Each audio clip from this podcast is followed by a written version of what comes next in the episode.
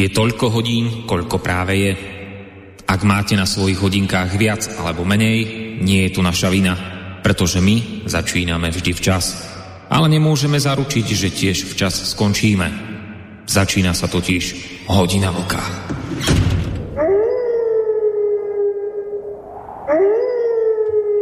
Dobrý večer, vážení poslucháči. V úvode tej dnešnej relácie Hodina Vlka, ktorá sa práve začína, si dáme jednu správu, ktorú som objavil včera na portáli Českej spravodajskej televízie ČT24. A správa nesie názov Stoltenberg potvrdil možnosť, a pre, prečítam tak, ako vyšla v češtine, však to je český portál, Stoltenberg potvrdil možnosť přijetí Ukrajiny do NATO – ako sa ďalej z tejto správy dozvedáme, citujem, generální tajemník NATO Jens Stoltenberg po setkání s ukrajinským prezidentem Volodymyrem Zelenským znovu odmítl požadavky Ruska na poskutnutí záruk, že se Ukrajina nepřipojí k Severoatlantické alianci. Nebudeme dělat žádné kompromisy ohledně práva Ukrajiny zvolit si svou vlastní cestu. Nebudeme dělat žádné kompromisy ohledně práva na to bránit a chránit všechny spojence. A nebudeme dělat žádný kompromis ohledně partnerství NATO s Ukrajinou. Takto sa vyjadril pán Stoltenberg. Poznamenal pritom, že stále platí rozhodnutí z roku 2008, v němž summit NATO přislíbil možnost budoucího členství v aliancii Ukrajině a Gruzii, nicméně bez bližšího určení časového rámce. Od roku 2014, od začátku války na východe Ukrajiny, tlačí Rusko Ukrajinu k NATO a dnes má nakročeno k tomu vydláždit zložitou cestu k jejímu přistoupení, řekl ukrajinský prezident Zelenský. V zájmu aliancie je podle něj v tuto chvíli stát za Ukrajinou, protože kdyby Rusko zaútočilo, bylo by na to zataženo do konfliktu, ať už se mu to líbí nebo ne pokud naše armáda neobstojí, bude to mít následky pro všechny členské státy NATO, protože Ukrajina je předsunutou hlídkou, řekl Zelenský. Jsme vaše předsunutá hlídka, připomenul v Bruselu Zelenský. No, Toto je vážení poslucháči, tá správa, ona samozrejme pokračuje ďalej, ale to podstatné z nej zaznelo, ktorá sa objavila teda na spomínanom portáli ČT24. Doslova len pár dní pred týmto vyjádrením je sa Stoltenberga o tom, ako oni nebudú robiť žiadne kompromisy, e, aby som bol presný, 9. decembra sa objavilo iné vyhlásenie. V tomto prípade išlo vyhlásenie námestníka ruského ministra zahraničných vecí Sergeja Riabkova, ktorý varoval pred tým, že eskalácia napätia v súvislosti s Ukrajinou môže viesť k patovej situácii porovnateľnej s kubánskou raketovou krízou roku 1962, keď sa svet ocitol na Prahu jadrovej vojny. Riabkov sa tak vyjadril, keď sa ho reportér opýtal, či by sa súčasná situácia mohla zmeniť na niečo, čo by sa podobalo konfliktu medzi Spojenými štátmi a Sovietským zväzom. No a Riabkov hovorí, viete, k tomu by naozaj mohlo prísť. O 4 dní na to pridáva Riabkov ďalšie varovanie, keď vyhlasuje, že Rusko bude nútené rozmiestniť v Európe rakety stredného doletu s jadrovými hlavicami teda na tej evropské časti Ruska, tak ak Západ odmietne pristúpiť k moratóriu zakazujúcemu tieto druhy zbraní na kontinente ako súčasť balíka záruk ohľadne krízy na Ukrajine. A treba povedať, že tie rakety s jadrovými hlavicami s doletom od 500 do 5500 km boli v Európe zakázané podľa dohody z roku 1987 medzi vtedajším sovětským vodcom, vodcom Gorbačovom a americkým prezidentom Reaganom, ale Washington od tejto dohody pred dvoma rokmi odstúpil, lebo povedal, že Moskva ju aj tak roky porušuje, tak čo by on to dodržiaval. No tak Američania odstúpili. No a potom to všetko, po všetkých týchto vyhláseniach Riabkova o tom, že, že počujete, že môže za nám tu zopakovať jadrová kríza kubánska. Pozor, hrozí, že dáme jadrové rakety na, do európskej časti Ruska. Tak po tomto všetkom, aká je reakcia pána Stol, som Šolca, Stoltenberga z NATO? No, že my nebudeme robiť žiadne kompromisy. A obavy Ruska v podstate hovorí, sú nám ukradnuté. Pán Pána Stoltenberga nezaujímajú tvrdenia Ruska, ktoré sa zkrátka obáva, že Severoatlantická aliancia rozmiestni na Ukrajine ktorá chce mimochodom vstúpiť do NATO rakety a zameria ich proti nemu. Na to v reakcii len sucho skonštatuje, že veď ono je predsa len obranou alianciou a také obavy, aké Rusko tu na predkladá, sú absolútne neopodstatnené. Úplne akože od cesty, stre, strelené, streštené, ne, nepredstaviteľné, mimo. Mimo úplne, že obavy máte úplne nepredstaviteľné, lebo my sme obraná aliancia, my vám nič nechceme zle robiť. To je také zvláštne. USA, alebo teda, pardon, NATO, opäť raz nechápu. Oni opäť raz nerozumejú tomu, prečo sa Rusko vlastne bojí, keď mu nič nehrozí. USA sa takto nejako podobne správali teda aj v tom 62. počas tej kubánskej krízy. Oni ani vtedy ako nešli pochopiť, že, že, že čo ten sovětský zväz sa tak akože paranoidne správa, čo jemu vadí na tom, keď si oni rozmiestňujú svoje rakety niekde v Británii a v Taliansku, ale predovšetkým v Turecku, to čo tí Rusi dorábajú, čo, čo oni vyskakujú, však čo, čo my si dávame tam rakety, kde chceme, čo tam oni vyskakujú.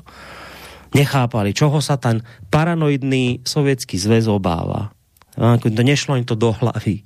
No ale potom prišlo samozrejme veľmi rýchle vytriezvenie a pochopenie, keď sa sovětské rakety pre zmenu objavili na Kube.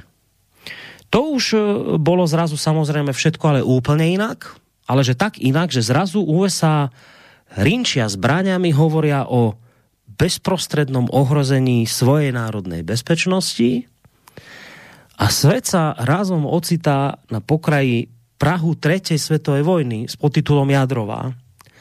A čo k tomu stačilo? No len to, že Sovieti v podstate urobili Spojeným štátom presne to isté, čo urobili Američania im.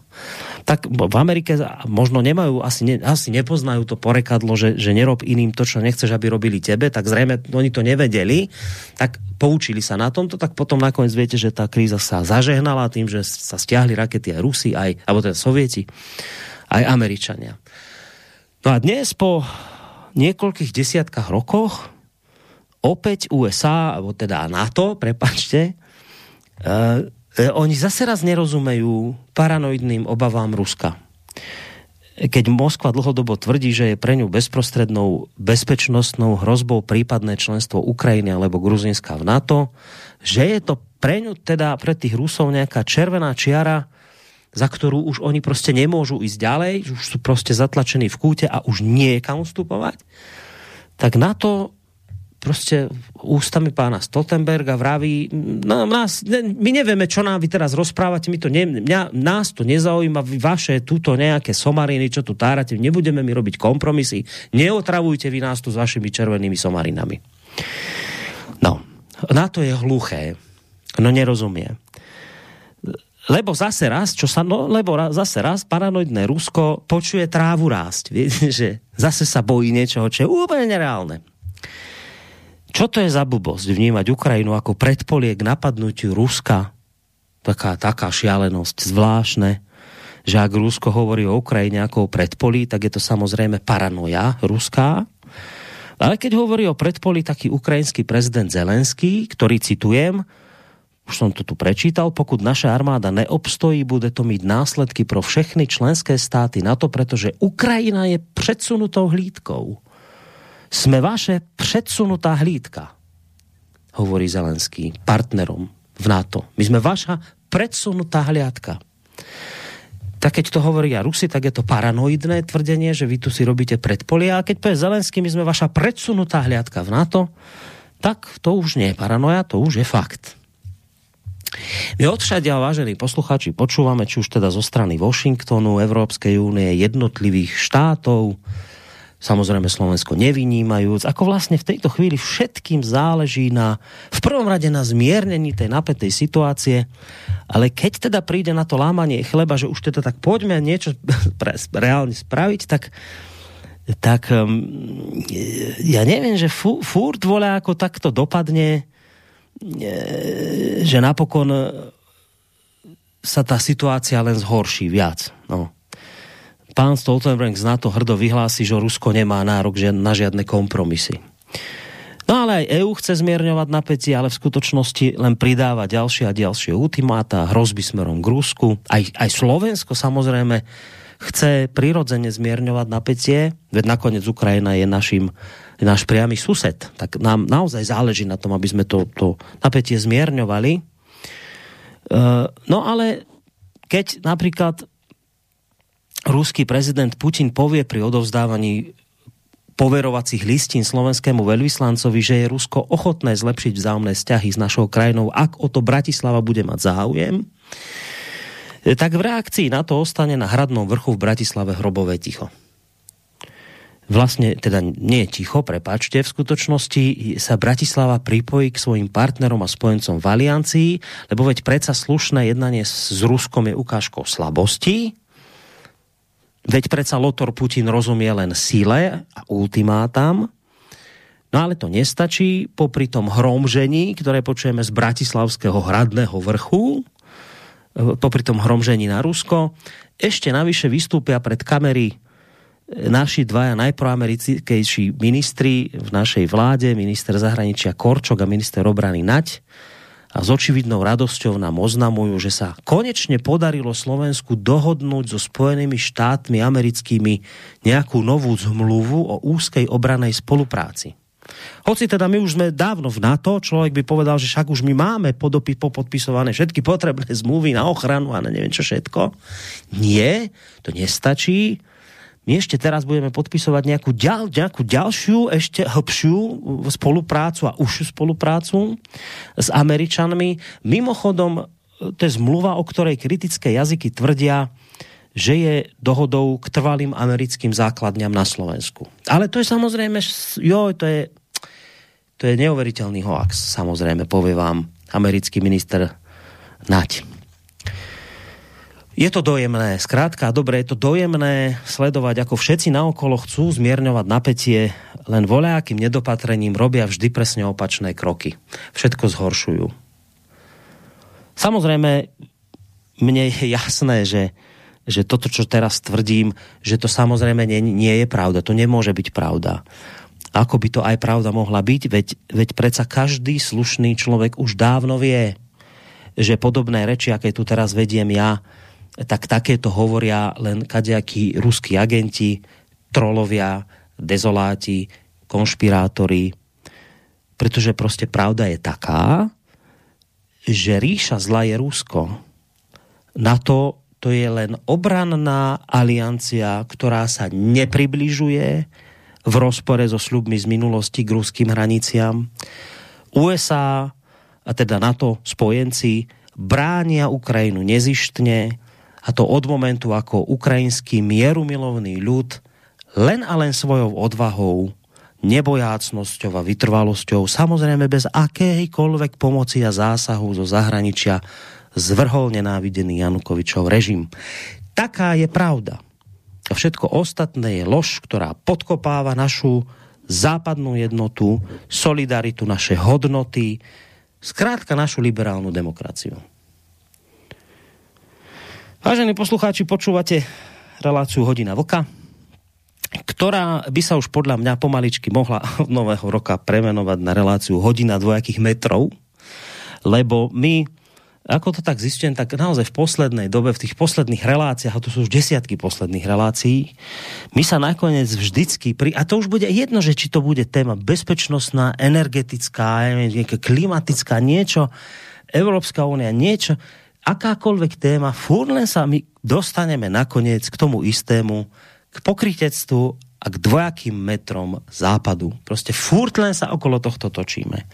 A ja sa tak trošku obávam, že aj tá dnešná relácia nebude v tomto smere nejakou veľkou výnimkou, ale o čo vlastne dnes večer pôjde, to vám povie nakoniec môj reláciový parťák Vlčko, ktorý vám iste rád priblíži tému nášho dnešného večera aj keď teda ja som síce dlhorečnil, ale nejak som sa k nej úplne presne nedopracoval, aj keď teda musím ešte predtým, ako ho privítam, musím predznamenať, že sám som potešený, že dnes s touto témou prichádzame, lebo ona je samozrejme aktuálna, veď toto sa rieši, toto je otázka posledných dní, v kuse sa to rieši, ale dnes sa udiali nejaké také momenty aktualizačné, ku ktorým sa o malú chvíľku dostaneme. A tými by sme možno aj mohli začať dnešnú debatu, ale ešte skôr ako k tomu pôjdeme, tak samozrejme idem privítať môjho kolegu spomínaného zakladateľa a prevádzkovateľa internetového portálu Kosa Vlčka, seniora z Plzne. Dobrý večer ti prajem, počujeme sa Vlčko? Slyšíme se, Borisku. Dobrý večer do Bánské Bystrice, bude mě z Plzně. A samozřejmě eh, dobrý večer především všem našim posluchačkám a posluchačům Slobodného vysílače, ať už jsou na země kvůli kdekoliv. A tím tématem není nic jiného než napětí na rusko-ukrajinské hranici a všechno, co s ním souvisí. Dneska eh, hodláme pojednat jedna, která proč ten konflikt vlastně. Těch příčin je víc než jedna co se všechno může odehrát, co zaznělo na adresu Ruska, co, eh, jak to komentovalo samotné Rusko, protože toho nás většinově informační mainstream v našich obou zemích a vůbec teda eh, ten západní eh, rád ušetří vždycky. No a já si myslím, že k tomu přidáme ještě pár věcí, které obecně zcela známy nejsou. Takže za mě by ta relace dneska měla být velmi zajímavá a očekávám i řadu vašich eh, vstupů nebo mailů do téhle relace. Tak a, áno, dobre, dobre, že si to spomenul. Ja len teda dodám, že ak e, takéto chúťky budú mať poslucháči, e, tak e, môžu ich uspokojiť tým, že nám hneď napíšu aj mail na adresu studiozavináčslobodnyvysielac.sk reagovať môžu aj cez našu internetovú stránku, keď si kliknú na zelené tlačidlo otázka do štúdia, alebo aj priamo zatelefonovať na číslo 048 381 0101. Z bansko bystrického štúdia vám teda nerušené počúvanie praje aj Boris Koroni. A idem k týmto momentom momentom aktualizačným, ktoré som teda v úvode nespomínal, to sa udialo dnes. A od tohto by sme sa mohli možno odpichnúť, lebo Rusko dnes, ako ty iste samozrejme, Vočko, vieš, zverejnilo návrhy bezpečnostných zmluv z NATO a USA a v týchto návrhoch žiada nejaké veci proste od, od NATO, respektíve od Spojených štátov a žiada teda s nimi urýchlené rokovania. Rozsiahle návrhy zmluv sú podľa Ruska, teraz citujem z tej agentúrnej správy, dôležité pre jeho bezpečnosť. Na to podľa nich nesmie žiadnym novým krajinám povoliť vstup do Severoatlantickej aliancie. Moskva takisto žiada, aby NATO v postsovietských krajinách nebudovalo svoje základne. Námestník ruského ministra, už spomínaný pán Riabkov, povedal, že Rusko je pripravené naliehavé bezpečnostné rokovania z USA uskutočniť už hneď zajtra. Uh, Rusi sú ochotní okamžite, ako hovorí, vycestovať na rozhovory z USA v tretej krajine a dodal, že pre nich by bola ideálna taká neutrálna pôda v švajčiarskej Ženeve. Rusko chce, aby na to zrušilo prísľub rozšíriť svoje rady o Ukrajinu a Gruzínsko. Eh, Rusko a NATO by podľa tohto návrhu dokumentov mali pracovať aj na tom, aby zabránili incidentom v oblasti Balckého a Čierneho mora a medzi Alianciou a Moskvou by mala byť zavedená horúca linka pre prípad núdze. Eh, NATO by takisto malo podľa týchto návrhov, ktoré predložili Rusi, obmedziť počet rozmiestnených rakiet. No a ja k tomuto, čo som teraz prečítal, ešte pridám e, príspevok e, dnešný z ČT24, kde zaznejú také aj, aj trošku doplňujúce informácie. Tak poďme si to vypočuť, len si to musím nájsť, lebo som si to medzi tým tu nás zavrel. To je, to je informácia, ktorá sa teda na ČT24 objavila dnes, tesne potom, ako e, sa objavila táto informácia o ruských návrhoch takže si to pojďme vypočuť, už to tu máme, pojďme na to. Ruské ministerstvo zahraničních věcí zveřejnilo svůj návrh nové smlouvy o bezpečnosti v Evropě, kterou požaduje podepsat po Spojených státech a zemích NATO. Moskva tak chce ochránit své zájmy a bezpečnostní záruky. Prezident Putin o přípravě smlouvy mluví od konfliktu v Gruzii v roce 2008, ale zatím marně. Západ jeho požadavky nevyslyšel. A víc už s Karlem Rožánkem, se zpravodajem České televize v Moskvě. Karle, dobrý den. Dobré odpoledne z Moskvy tobě i divákům ČT24. Co přesně Moskva v textu požaduje? Tak z mého pohledu je tam pět bodů, na které NATO a Spojené státy zřejmě nepřistoupí. První věc je, že chtějí, aby skončila expanze Severoatlantické aliance dále na východ, včetně zemí bývalého Sovětského svazu. To se týká v současné době Ukrajiny a Gruzie, kte, kteří o to stojí. Dále je to to, že státy NATO a Spojené státy by neměly žádné vojenské aktivity ve, ve východní Evropě, za Kavkazku a ve střední Asii, to znamená, že by se tam nepořádala žádná vojenská cvičení nebo nějaké společné vojenské akce. Dále je to požadavek, aby se v Evropě dál nerozmistovali další vojáci NATO. A to by se netýkalo jenom eh, vojenských sil, které na starém kontinentě byly rozmístěny do roku 1997. Dalším bezpečnostním požadavkem je, aby eh, jaderné zbraně byly pouze na území Spojených států a Ruska a aby Spojené státy eh, v případě, že bude tato dohoda podepsána, stáhly své veškeré jaderné zbraně, které mají v zahraničí, aby je stáhli na své území. A dalším z požadavků je, aby se zakázalo rozmistovat rakety krátkého a středního doletu na území, které by ohrožovalo druhou. To jsou z mého pohledu těch uh, ty, vel, ty, ty uh, zásadní požadavky Ruska, bezpečnostní, jejich bezpečnostní záruky, uh, které by garantovaly podle Kremlu mír v Evropě do budoucna. Jak Rusové vnímají situaci na hranicích s Ukrajinou a jak o Ukrajině informují ruská média? Tady se nemluví o tom, že by se ruská armáda chystala napadnout Ukrajinu, ale naopak tady se mluví o tom, že Ukrajina se chystá napadnout Donbas. Uh, ty dvě samozvané uh, republiky, Doněckou a Luhanskou, Ukazují se tam záběry, v ruských televizích se objevují záběry o tom, jak se tam připravují lidé na oslav eh, svát eh, konce nového roku, jak se tam staví jolka na náměstích, jak herci v Doněcku připravují premiéru na, eh, na nový rok. A že to, to poklidné žití těchto lidí vlastně ohrožuje ukrajinská armáda svým ostřelováním a soustředěním svých sil na hranicích těchto dvou uh, dombaských samozvaných uh, republik. To znamená, tady je to vnímáno, nebo je to prezentováno ruskému národu tak, že, Ukr- že válku na Ukrajině chce vyvolat uh, Kiev tím, že chce dobít zpátky území na Donbasu. No, tak toľko dnešný príspevok z ČT24. A ja ešte dodám jednu správu, ktorá sa dnes objavila, a to tiež dôležitá vec uh, k tejto našej dnešnej téme.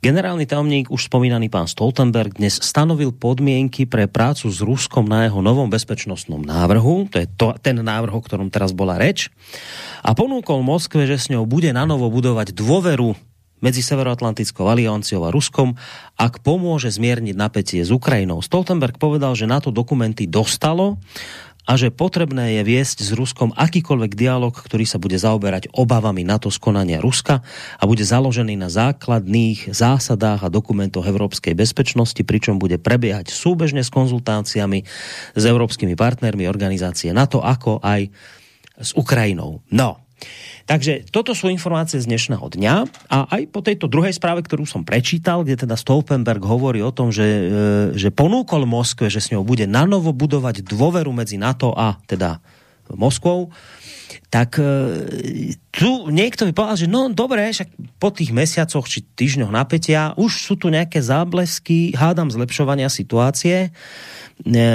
No, alebo, alebo, vočka, to je hneď moja prvá otázka na teba, že tak sú toto také nejaké záblesky možnej, povedzme, že takého, takého už trošku vyjasnenia, alebo ešte je to naozaj priskoro na takýto optimizmus, zvlášť, ak sme počúvali aj v tom príspevku z ČT24, že tie podmienky, ktoré Rusi dali, že to sú asi veci, ktoré na to nesplní, respektíve na to Spojené štáty zrejme nesplnia.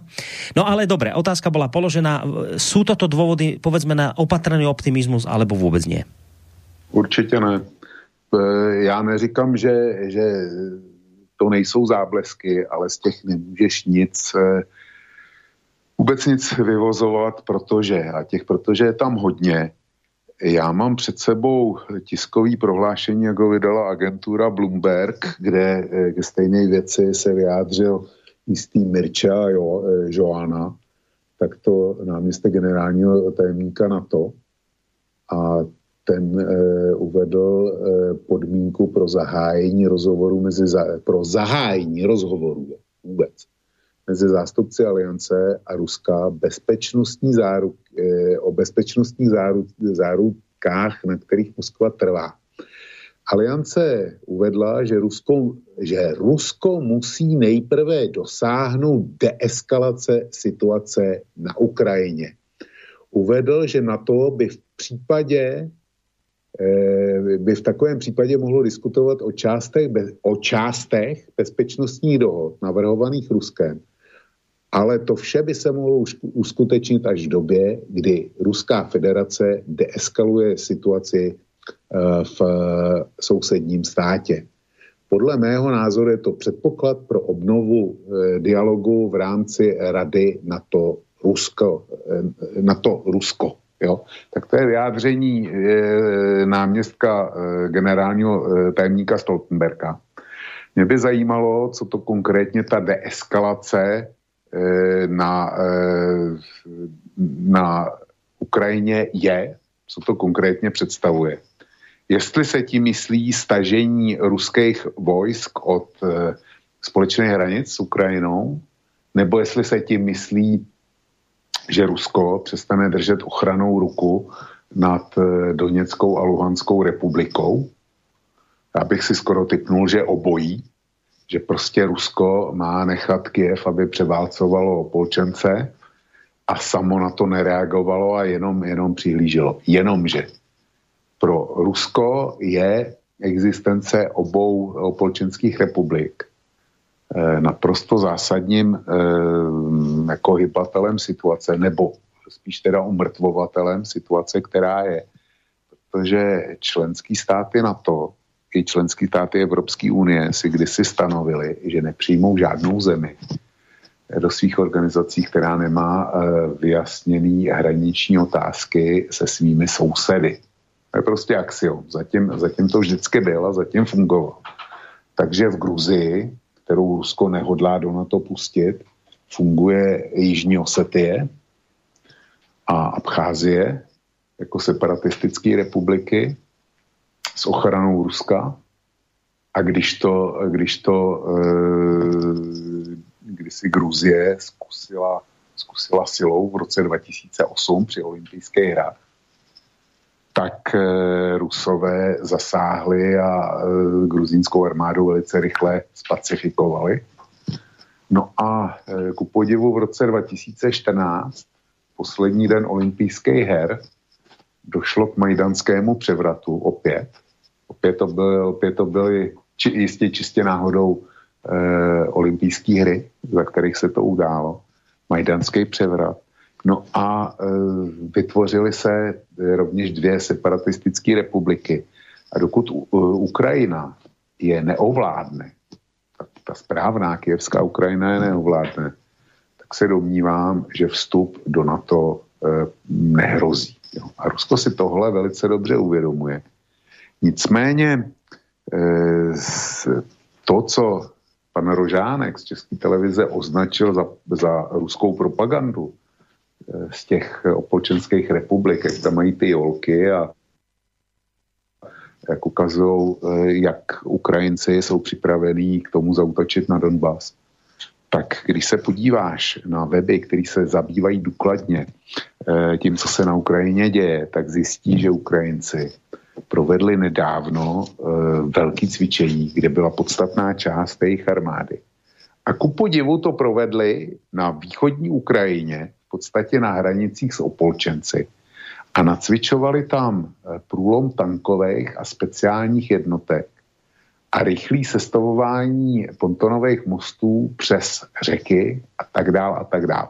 Oni to jako vydávali potom velitel nějaký ty jedny speciální brigády, jméno jsem zapomněl, tak eh, to podal, podal eh, do ukrajinského tisku tak, že to vlastně byl nácvik proti útoku, kdyby Rusko zautočilo na Ukrajinu, takže Ukraj, eh, ukrajinská armáda by ten útok odrazila. A sama naopak přišla bleskově do protiútoku mm-hmm. a zničila, zničila agresora. No. Nic takového nic takovýho není pravda. Eh, tohle bylo zcela jasný nacvičování na to, eh, pro ten případný útok na Donbas. Protože tím se dostáváme pro to, proč vlastně eh, tam jsou ruský vojska na ukrajinské hranici. Tam nejsou proto, aby vtrhli na Ukrajinu a připojili další ukrajinský území k Rusku nebo svrhli režim v Kijevě. Byť by se to samozřejmě Putinovi hodilo. Ne, ty jsou tam, ty jsou tam prostě z toho důvodu, že je to jasný memento pro Zelenského a spol. Když zautočíte na Donbass, tak my Donbasu přijdeme na pomoc s tím, co e, máme k dispozici a to je asi 110 tisíc vojáků, já nevím, 2000 tanků a tak dále. A tomu by ukrajinská armáda přes všechny velkoubí prohlášení nedokázala čelit. To je, to je všem jasný. A Zelenský se nechce e, možnosti zautočit na Ukrajinu vzdát. A teď si povíme proč. Já mám tady toho vytaženo docela, docela víc. A moment, jenom co to najdu, tadyhle. E, na Interfaxu, e, což e, Interfax, a je to, je to ukrajinský, ku podivu ukrajinský zdroj, protože to má ukrajinskou adresu a tady se konstatuje. Šéf Naftogazu, to je ukrajinská, ukrajinská e, plynárenská a naftařská společnost, státní, varoval před nemožností dlouhodobě pokrýt velkou mezeru mezi tržními a současnými cenami plynu pro domácnosti. A já to, já přečtu z toho jenom kousek. Rozdíl mezi tržní cenou 45 hřiven za metr krychlový a současnou cenou zemního plynu pro domácnosti a teplárny 8 hřiven za metr krychlový je tak velký, že pokud bude přetrvávat eh, společnost Naftogaz Ukrajiny, ztratí schopnost pokrývat ji z vlastních zdrojů. Uvedl předseda představenstva Julij Vitrenko. E, upřímně říkáme, že pokud budou takové ceny přetrvávat, nebudeme jako státní podnik schopni takový rozdíl pokrýt. Proto půjde o vážný rozhovor uvnitř země s poslanci, kteří skutečně hlasují o rozpočtu, kteří určují zdroje a využití prostředků e, se spotřebiteli Ukrajinci řekl Vitrenko a tak dále. Šéf představenstva poznamenal, že skutečné úspory ukrajinských spotřebitelů plynoucích z odběru plynu za nižší než tržní ceny jsou všechny zdrojem naftogazu. Tento rozdíl je kolosální a jen v této stopné sezóně jde o desítky miliard hřiven. Eh, v odpovědi na otázku o možných problémech v letošní topné sezóně šéf Naftogazu připouští, že pokud budou v únoru na Ukrajině dva týdny 15 stupňové mrazy, problémy skutečně nastanou. Takže e, z Ukrajina, já už jsem to snad říkal, snad říkal minule, Ukrajina, Ukrajinu čeká dlouhá, těžká, tmavá a e, studená zima. Jo. Jestliže, jestliže tržní cena plynu, za kterou to nakupuje Naftogaz, je 45 hřiven, a jestliže to obyvatelstvu a plynárnám a e, teplárnám prodává, prodává za eh, 8 hřiven, tak to je, to je gigantická ztráta. Jo. To, to prostě nikdo, nikdo nemůže dotovat, to nikdo, nikdo neunese a nedokáže to unést. To je, to je jasný. A Zelenský tohle ví. Zelenský byl zvolený jako naděje. Eh, on v jeho programu bylo, že uspořádá vztahy s Ruskem, že, že eh, odstraní korupci, že zkrátka se Ukrajincům povede lépe než za Porošenka. Mimochodem, když padlo slovo Porošenko, o tom jsme dlouho nemluvili, tak Porošenkovi tady taky něco ukrajinského máš. Eh, Porošenko, ta zpráva je z dneška. Ukrajinský zdroje eh, přišly s tím, že v pondělí bude Porošenkovi předáno podezření v kauze uhelné vlasti zrady. O detailech se šířit nebudu. A v zápětí přišla zajímavá zpráva, pak ji mám.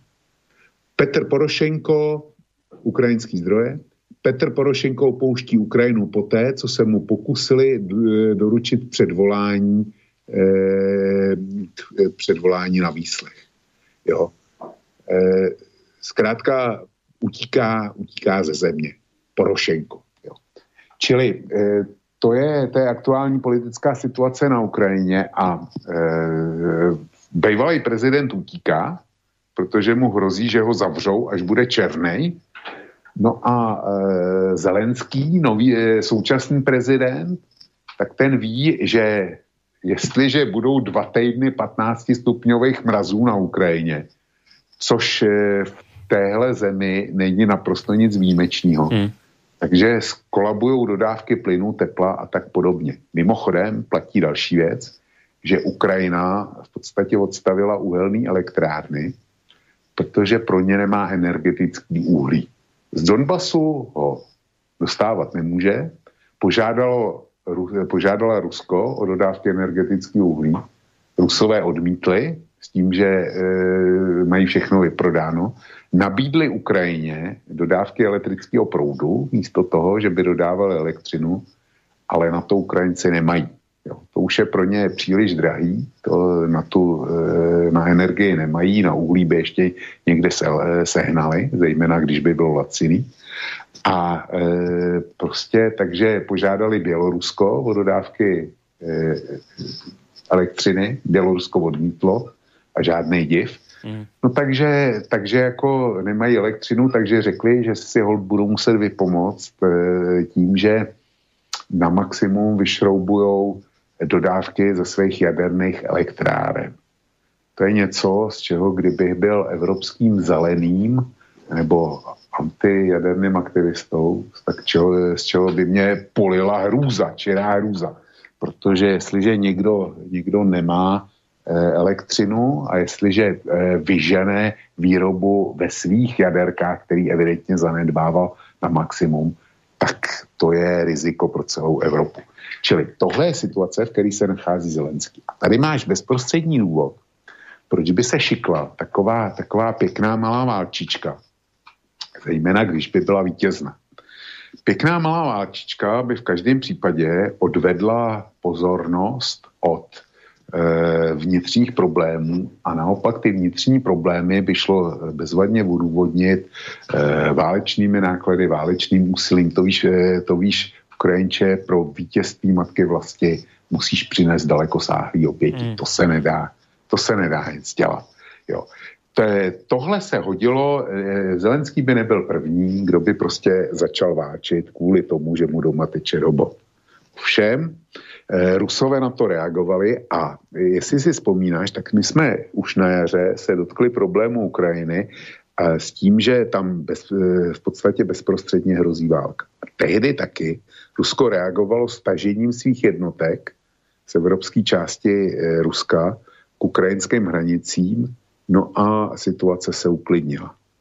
A najednou, najednou jsou tam ruské jednotky znova, Ukrajinci pořádají cvičení, takže, takže se lze důvodně domnívat, že eh, opravdu eh, Rusové mají pravdu, když tvrdí, že Ukrajina se chystá trhnout na Donbas. O tom u nás eh, se nedovíš ani slovo, ale Stoltenberg a zejména teda ten jeho náměstek, který jsem citoval, tak ten říkají, Rusko musí deeskalovat situaci, situaci na... Ko mi odchádzaš hlasovo, trošku tě nepočujeme teraz.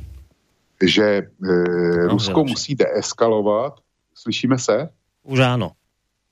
Že Rusko musí deeskalovat situaci na Ukrajině. Proto se ptám, co tím, eh, co tím rozumí tou, tou hmm. deeskalací. Hmm. Jo.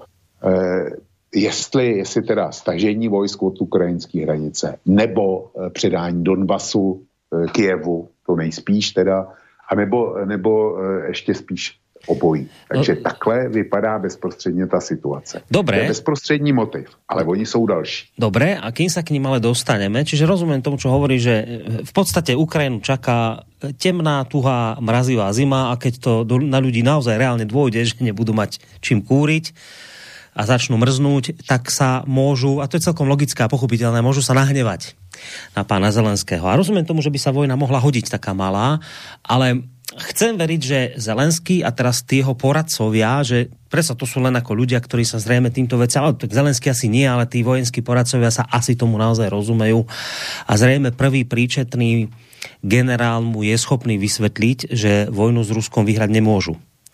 E, čiže vieš, k čomu by... Rozumiem, že malá vojnička môže odviesť pozornosť, ale malú vojničku nakoniec prehráš. Navyše, keď už na to celkom jasne povedalo, že v prípade malej vojničky nemôže Ukrajina rátať s tým, že sa na to bude vojensky angažovať. Čiže Ukrajina v tom, bez ohľadu na to, aké pekné reči od pána Stoltenberga idú, ako si potriasajú rukou, ako sa usmievajú ako to vyzerá na vonok, realita je taká, že Ukrajiny sa dnes vojensky nikto nezastane. Čiže tú vojničku prehrá. Aký by to malo pre nich význam? No, oni se e, silou mocí snaží, a Zelenský to taky řekl, že jsou jejich předsunutá hlídka a že by, t, že by jejich prohra dopadla, dopadla na celý západ a snaží se z toho udělat e, e, kauzu celého západu a nikoliv, nikoliv jenom Ukrajiny. To je podmínka pro to, e, pro to aby se do toho konfliktu pustili a e, požadujou, požadujou zavedení, jednak zavedení preventivních sankcí vůči Rusku, No a požadujou, eh, požadujou dodávky zbraní a e, chtějí pořádat společné cvičení, chtějí, chtějí nějak umístit e, vojenské jednotky západních států na Ukrajině. Británie už na to reagovala, ta po asi 30 letech přesunula svou jedinou obrněnou divizi, kterou má, tak přesunula z ostrovů opět do Německa kvůli Ukrajině, kvůli napětí na Ukrajině a tak dále. Čili tady se, eh, tady se něco děje a oni chtějí ten konflikt za každou cenu internacionalizovat. Rozumím, ale ty si vieš představit, že by na to naozaj do toho išlo? Že, by, že teraz reálně, to je jedna věc, čo si praje Zelenský. Dobre, to dajme teraz bokom, ale tu máš nějaké NATO, eh, respektive Spojené štáty americké, ktoré pri všetkom tom pokrytectve, neviem čom všetkom, treba ale chápať, že majú rozum minimálne v tom, že vedia, čo by to spôsobilo, vedia, čo by to znamenalo. E, myslíš, že by sa do toho pustili? Akože vojensky, vojensky začať podporovať, akože svojou armádou podporovať v, v, Ukrajincov v boji s Ruskom? No, Biden to řekl, řekl zcela jasně. Já Bidena, eh, Bidena mám před sebou taky, jeho výrok. Představa, že by se Spojené státy uchýlily jednostranně k použití síly, aby odpověděli na ruskou invazi na Ukrajinu, není v tuto chvíli na stole, prohlásil Biden. Eh, dodal přitom, že USA, a teď poslouchej, že USA mají morální a právní eh, závazek vůči našim spojencům NATO. Na Ukrajinu se však nevztahuje. To je autentický Bidenový výrok. A za ten sklidil od těch, od těch eh, vždycky pravověrných a správných pohrdání a kritiku. Byly tam řeči o senilitě, zbabělosti a tak podobně. To je zatím nastavení Ameriky. Nicméně existují lidé ve Spojených státech, eh, minimálně jeden, jeden senátor Spojených států, jméno jsem zapomněl, zase mám ho v článku, který jsem publikoval, a syn Zbigněva Břežinského, kte, kteří veřejně říkají, že by situaci e, rusko-ukrajinskou vyřešili preventivním jaderným útokem na Rusko. Čili Biden, e, pokud to bude na Bidenovi, hmm. tak e, Spojené státy zůstanou doma a tím pádem i na to, ale najdou se jiný blázni, který který by do té atomové války preventivně šli. Jo, jak říká mladý Břežínský a, a jeden z amerických senátorů. A jsou to čerství výroky, to není, to není něco. Hej, no dobré, ale však nějakého jedného, dvou bláznov asi... Já vím, vieš, vieš, no to zatím, je dobré. No, zatím. No, ale přijde si k tomu mainstream, který, který automaticky by mluvil o zbabělosti a tak dál. A proto Západ vyhrožuje těma takzvanýma zdrcujícíma sankcema vůči Rusku že to svět ještě neviděl a nezažil. No, však jo? k tým sa dostaneme, k tým sankciám pôjdeme, ale dobre, tak môžeme to uzavrieť tak, že, že vojenská podpora zo strany NATO a Spojených štátov pánovi Zelenskému je v tejto chvíli skôr jeho zbožné prianie než realita. Toto by nemal. Toto sa mu nedostane. Aj budú zbráne dodať niečo, ale tomu nestačí na to, aby vojnu vyhral. Čiže pán Zelenský môže mať svoje plány, len volá, ako mu to nebudeme vychádzať. Ale vravíš, že dobré, hodila by sa mu vojna, aby sa dalo to, čo sa teraz chystá na Ukrajincov, teda príde zima a tá zrejme naozaj bude, a keď budú trošku mrznúť a budú nahnevaní, tak hodila by sa mu vojnička, ale hovoríš, ale nie je to jediný dôvod, tých dôvodov je viac. Tak aké ďalšie dôvody tam vidíš? E, no, to je, my jsme mluvili o těch, o těch ukrajinských důvodech, ale já jsem, já jsem dlouho, hrozně dlouho nechápal, proč vedle pobaltských zemí a Polska jsou nejtvrdšími nepřáteli na západě, eh, na západě skandinávské země. Ne Finsko, ale v každém případě Švédsko, neutrální, v každém případě Norsko a v každém případě Dánsko. Prostě hrozně, hrozně dlouho jsem to, jsem to nechápal. Až mi to konečně eh, doklaplo. A eh, doklaplo mi to v okamžiku, kdy jsem se eh, toulal po ekoteroristických webech a e, četl jsem tam, co psali o mm, klimatické změně a zejména jak si taje e, arktický ledovec a tak dál a, a psali tam, že se stane nebývalá věc, že bude možný se do Evropy snad celoročně dostat plavbou e, podél severního pobřeží Ruska vlastně. Takže jsem si začal, začal spojovat věci různý, které jsou dohromady a vyšlo mi z toho, že když bude možný se celý rok plavit, tak zrovna tak bude, bude určitě možný začít hospodářsky exploatovat e, Arktidu a zejména teda ložiska, ložiska zemního plynu, e, ložiska ropy, ložiska kovů, zácných prvků a tak dál, prostě dělat tam, dělat tam prospekci a už to nebude záležitost, že to půjde dva měsíce v roce, kdy rostá let, ale že, že by to mohlo jít celoročně a začalo by to mít ekonomický smysl. No a podívej se na mapu světa, e, přečti si něco o námořním právu, o výlučných ekonomických zónách a zjistíš docela jednoduchou věc, že samozřejmě Eh, tu Arktidu by eh, mohli využívat především státy, kteří mají s tím severním ledovým oceánem eh, nějaký společný pobřeží. A těch států je jenom pár. Je to Kanada, jsou to Spojené státy, je to, je to Dánsko, Vysgrónsko, je to Island, je to, a pak je to trochu, trochu málo Norsko, a pak je to, pak je to zejména Rusko a tím výčet těch, těchto států končí. To je, to je konečná. A ten takzvaný pobřežní šelf, tak ten má nejdelší Rusko a když si k tomu dáš eh, pravidlo o 200 mílové výlučné ekonomické zóně, kdy může těžit jedině ten, ten konkrétní stát, no tak je to zcela jasný. A tohle podle mě stojí za všema těma ústrkama dlouhodobě, eh, kterým je Rusko vystaveno. Zkrátka, dokud se Rusko nepovede rozbít, tak Rusko bude natolik silný, aby tu Arktidu exploatovalo samo a nikdo bez jeho povolení se tam nebude smět eh, objevit. Kdyby naopak se Rusko rozpadlo, nebo bylo e, poražený, e, nějakým způsobem devalvovaný, těžce devalvovaný jako mocnost, no tak to už by byla jiná. To, to potom, eh, tady máš důvod, proč proti Rusku dalším takovým obrovským nepřítelem trvalým je Velká Británie. Velká Británie, ta by tam ráda si taky uh, smočila su, uh, susáček. Ovšem ono to, ono to jaksi nejde, protože Šetlandy, což je, myslím, nejsevernější britský území, tak ty jsou příliš daleko. A Švédové, to je, ty by, ty by taky rádi ale ty nemají vůbec, vůbec eh, oceánskou hranici se severním ledovým oceánem. Jo.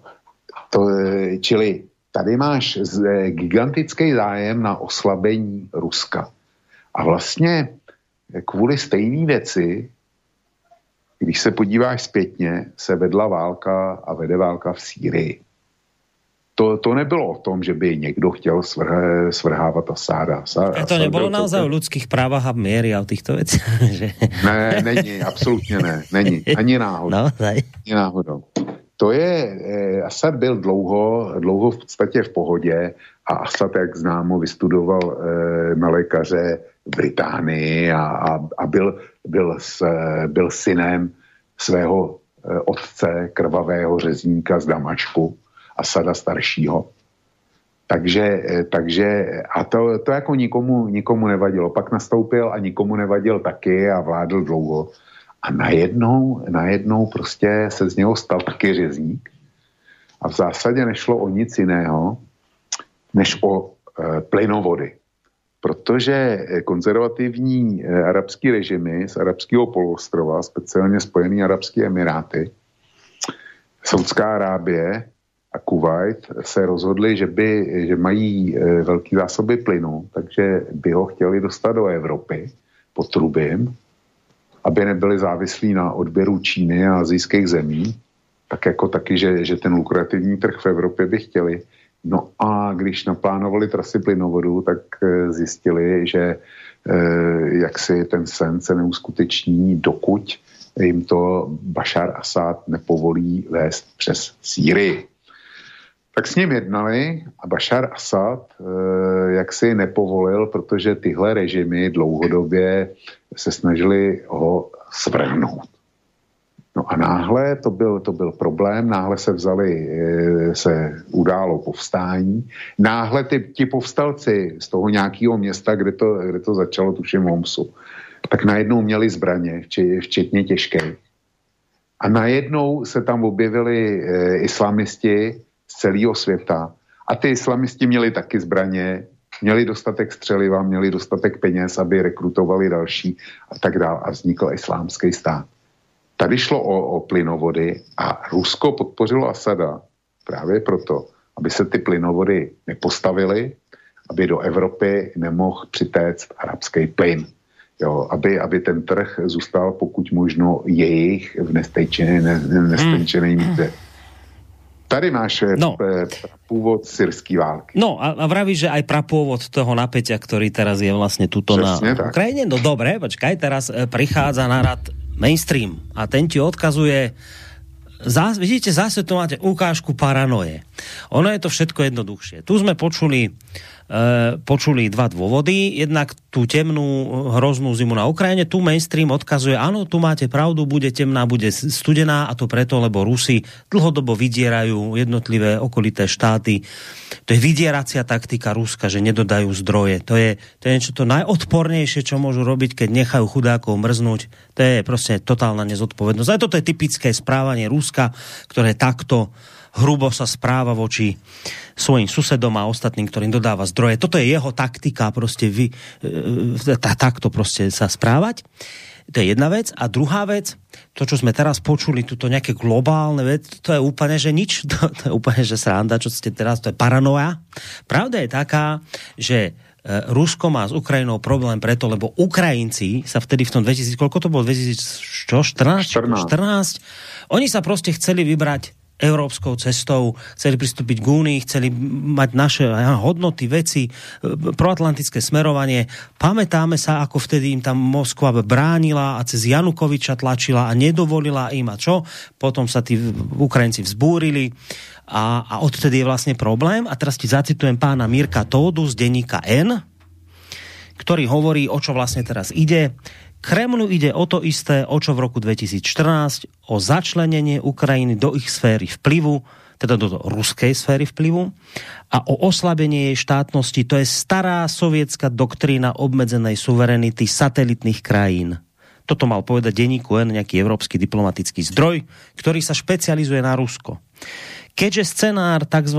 Novoruskom od Charkova po Odesu im v roku 2014 a 15 nevyšiel, tak Rusi podľa neho podpísali minské dohody a vyčkávali, keď vnútropolitické, ekonomické a sociálne problémy prinútia Kiev kapitulovať a spraviť jednostranné ústupky.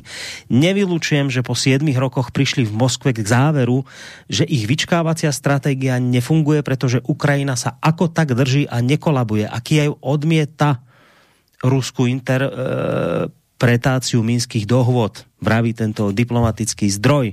To sa pravidelne právuje zvyšovaním napätia zo strany Kremla, ktorý si to vyskúšal už na jar tohto roka, keď zvýšil počty svojich vojakov pri hraniciach s Ukrajinou. Nasledovala deeskalácia, summit Putin-Biden v júni 21. Teraz Rusi opäť robia riadenú eskaláciu a nikto nevie, či pôjde len o demonstráciu vojenskej sily alebo o jej nasadenie. Kremel cieľene zahmlieva svoje zámery, aby vyvolal väčšiu neistotu a tým zvýšil tlak nielen na Ukrajincov, ale aj na Američanov a Európanov, hovorí tento diplomatický zdroj. Čiže O nič iné nejde Rusku, len takýmito cielenými, rozvratnými činnosťami e, prostě opäť dosiahnuť to, aby Ukrajina opäť patrila do jeho sféry vplyvu. Tak, nemusíš za tým hľadať žiadne takéto veľké geopolitiky, je to prostě takto celkom jednoduché. Toto je podľa mainstreamu skutočná pravda. No tak e, to je mainstream a e, předpokládám, že ten Todd nebo Toda je manžel eh, Moniky Todový. Áno. No, no, tak to je jasný. Takže já mám e, připraven další zdroj, který e, nejspíš není, je čerstvej dnes, z dneška. a je z TASu a je to vyjádření Jurie Peskova, takto tiskového tajemníka ruského prezidenta,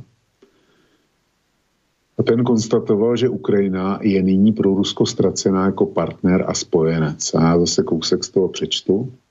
Tiskový tajemník ruského prezidenta zdůraznil, že Rusové a Ukrajinci zůstanou bratrskými národy navzdory, navzdory zavádějícím prohlášením ukrajinských úřadů. Stát Ukrajina je v současné době pro Rusko jako partner a spojenec zcela ztracen.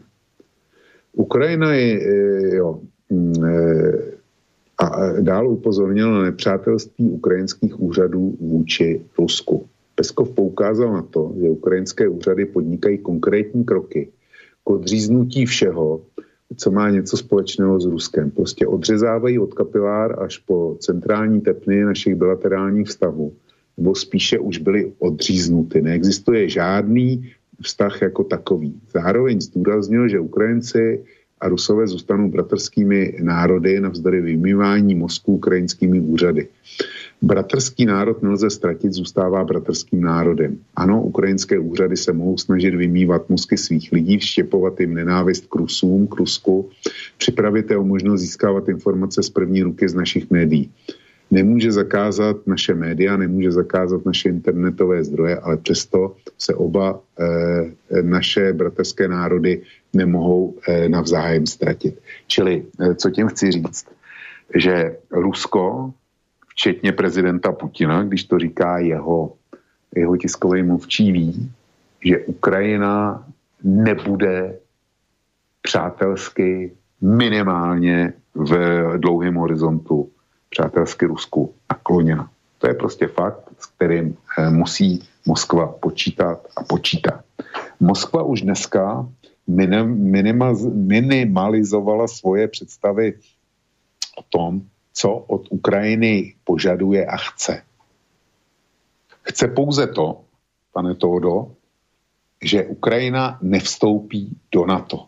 Jsi sám říkal, jak to začalo eh, v Kijevě v roce 2014, ten Majdan, že to bylo o tom, že Ukrajinci chtěli do Evropské unie, což eh, Janukovič tenkrát pozastavil vyjednávání, protože eh, hrozilo, že Rusko vypoví celní unii s Ukrajinou, což by bylo Ukrajinu poškodilo. On tu škodu měl za větší než přínos, který bude mít napojení Ukrajiny na Evropskou unii. A když se vrátíš k tomu, co jsem eh, četl o tom ukrajinském naftogazu a o situaci v zemi, tak je to, tak to Janukovič viděl dobře, Eh, to, že z demokratické Ukrajiny od převratu utekla celá desetina obyvatelstva, eh, podstatná část, větší část z nich do Ruska. Eh, prostě ze 40 milionů utekly 4 miliony, nejméně 4 miliony Ukrajinců do zahraničí a z toho, z toho většina, většina teda do Ruska, jo, aby bylo jasno. Takže, eh, takže eh, pan Toda, by musel, já bych mu dal na vědomí, že zkrátka v roce 2014 šlo o to, že Ukrajinci chtěli navázat styky s Evropskou uní. Nebyla tam sebe menší řeč o nějakém vstupu do NATO. Jako nikdy nezaznělo. Co zaznělo až později, daleko později. A najednou je to dneska hlavní a posvátná priorita právo, eh, právo Ukrajinců eh, Rusové eh, ty jasně ústy prezidenta Putina konstatovali, že jednoduše nedopustí, aby, aby eh, Kiev se stal členem, eh, členem eh, NATO, stejně tak, jako to nedopustí v Gruzii. Že to jsou eh, ty jejich červené čáry.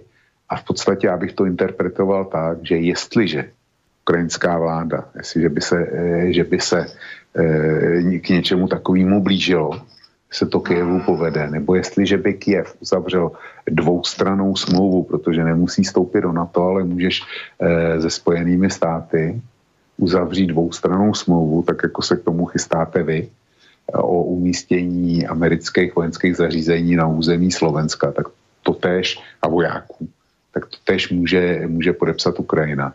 A Rusko dalo jasně najevo, jestli se něco takového stane, tak opravdu do Ukrajiny před realizací ještě namašíruje.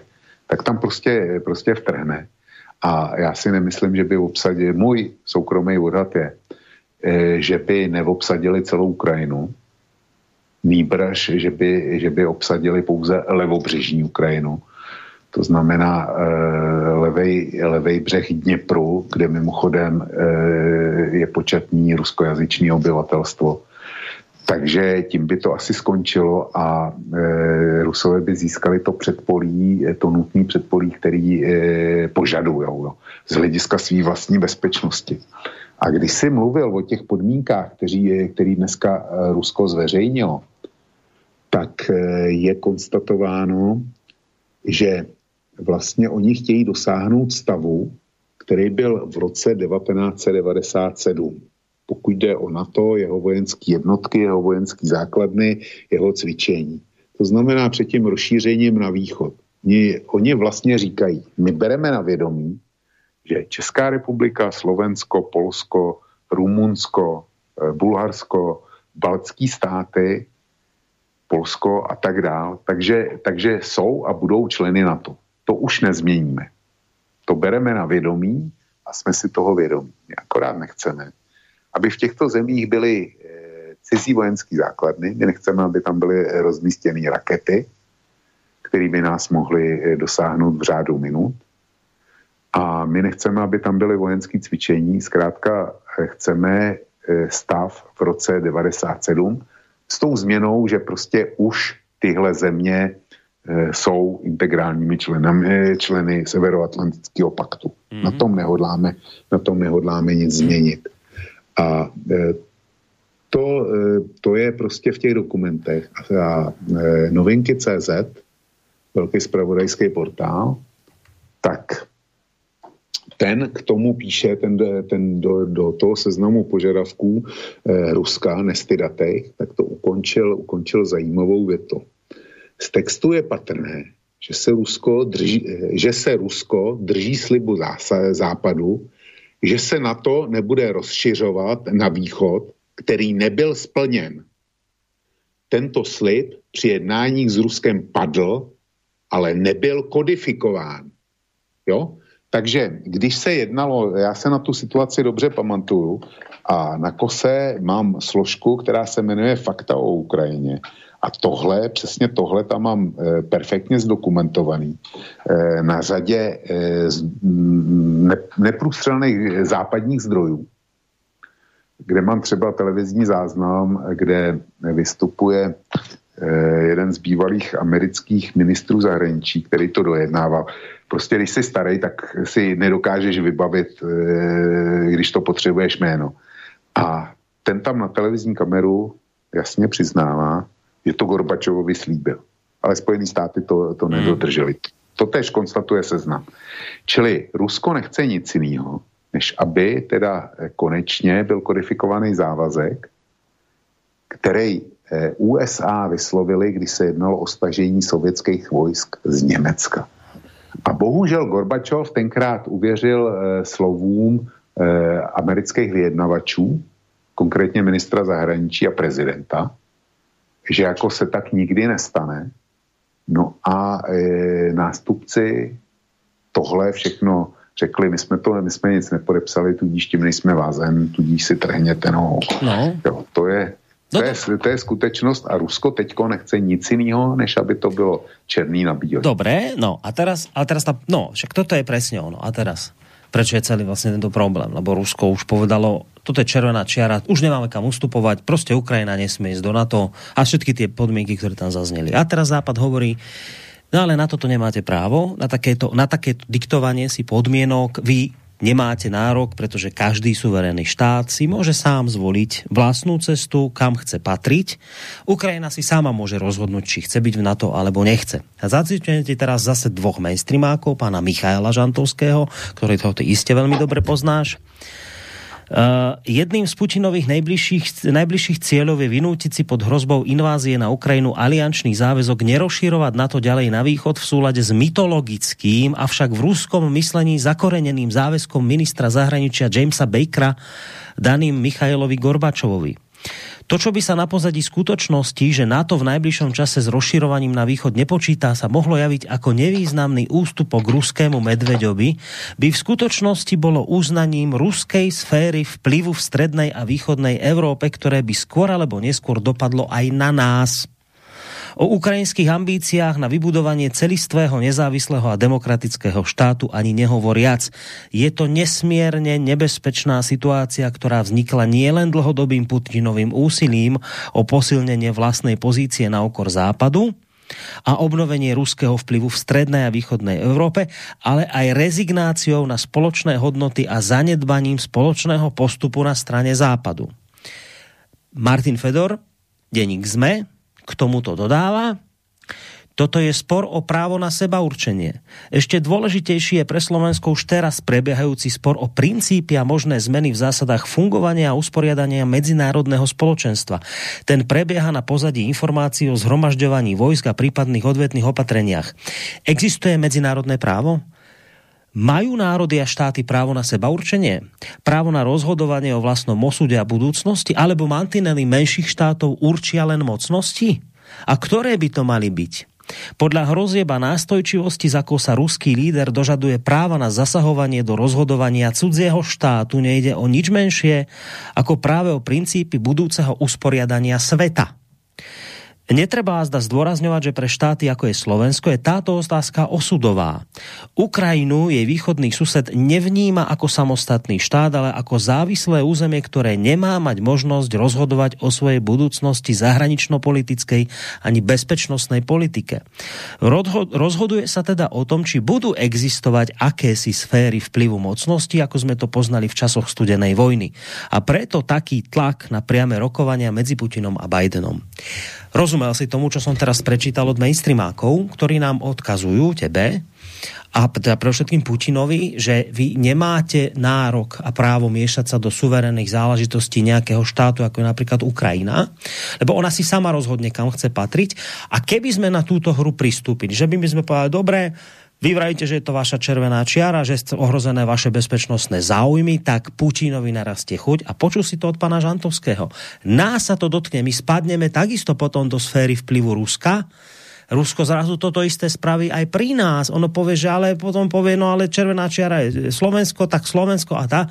A sféra vplyvu zrazu bude tu. Čiže oni sa tohto boja a hovoria, nie, nie, nie, Ukrajina, keď chce ísť do NATO, tak ju tam treba zobrať, ona má na to právo, ona nie je žiadny prívesok Ruska, ona si sama môže zvoliť, akú chce mať bezpečnostnú stratégiu a kam chce patriť.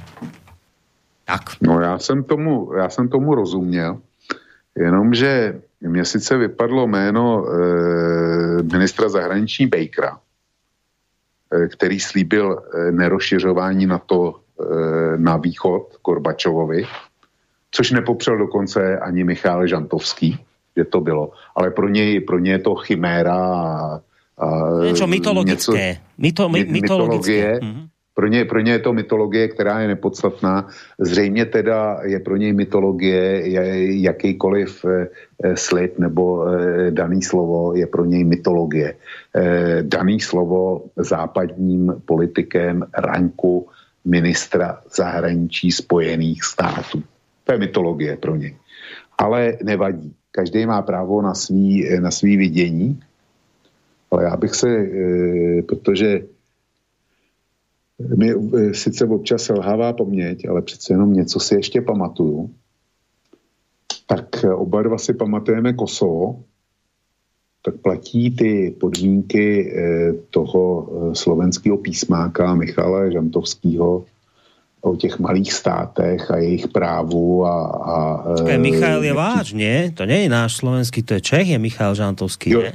No Michal Zentovský je Čech, ale ty si citoval ještě jednou to, slovenského. Hej, to bol Fedor, Martin Fedor, asi no, hovoril Žantovský. Ano, Žantovský je váš, toho si nechajte, toho my nechceme tu. No Michal. to jo, ty, jo, Žantovský je Čech, ale ten Fedor je od vás. ten, ten možno asi bude, hej, ale som... No, Žantovského si nechajte. Michaela, Petra tu máme, ale no. Mich- o, o Michalovi hovoríme tak e, samozřejmě. A já bych se zeptal, jestli onen e, Fedor a, a Michal Žantovský si pamatují Kosovo, kdy ku podivu neplatil, e, neplatil, neplatila charta OSN o nedotknutelnosti hranic, o zločinnosti nevyprovokované války. Ta válka navíc nebyla ani vyhlášená a najednou od suverénního státu byla odtržená jeho jádrová provincie. Prostě Kosovo eh, v srbských eh, dějinách hraje stejnou roli jako hora Říp v českých. Jo. Takže, takže pro, pro Srbsko a v případě Kosova to neplatilo. Tam mohly velký státy uplatnit svoje představy o tom, jak by měly vypadat hranice nezávislé země. Jaký by tam měl být režim, eh, vytrhnout kus jádrového území a dělat, že je to v pořádku. Ale Rusko na něco podobného v případě, v případě Ukrajiny eh, jako krejt svý zájmy nemá právo. A ještě teda eh, to Kosovo pamatujeme oba dva, ale ty nemůžeš pamatovat, když řeknu Grenada, tak to je něco, co ty, eh, co ty eh, pamatovat nemůžeš. To je operace, která proběhla v říjnu 83, kdy Spojené státy zautočily na maličký ostrůvek v Karibském moři. E, to byla invaze na Grenadu pod kodovým označením Urgent Fury. Jo.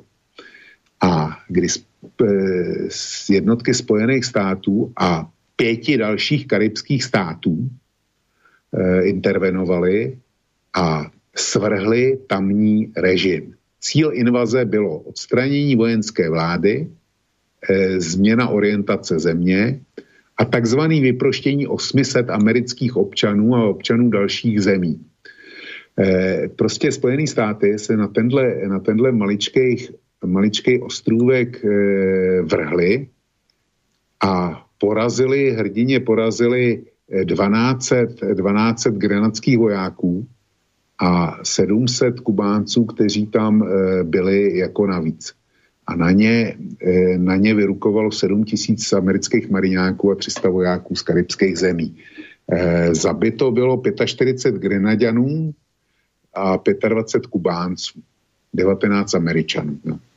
No ale cíle bylo dosaženo a e, Grenada teda, podle, e, podle jak je možný, že byl provedený útok na Grenadu, když e, ta Grenada má plný právo, stejně tak jako, nebo měla plný právo, si stejně tak jako Ukrajina, zvolit, zvolit režim, zvolit s kým e, se chce přátelit, e, jaký společenský systém chce mít. Takže na Grenadě to neplatilo. Tam, to, tam jako eh, Grenada nemohla. Maličký stát. Údajně teda bezprostředním důvodem pro, pro e, tu invazi bylo to, že se tam e, na místním letišti, že se prodloužila e, přistávací dráha na asi 2000 metrů, takže by tam prý mohly přistávat i sovětské strategické bombardéry.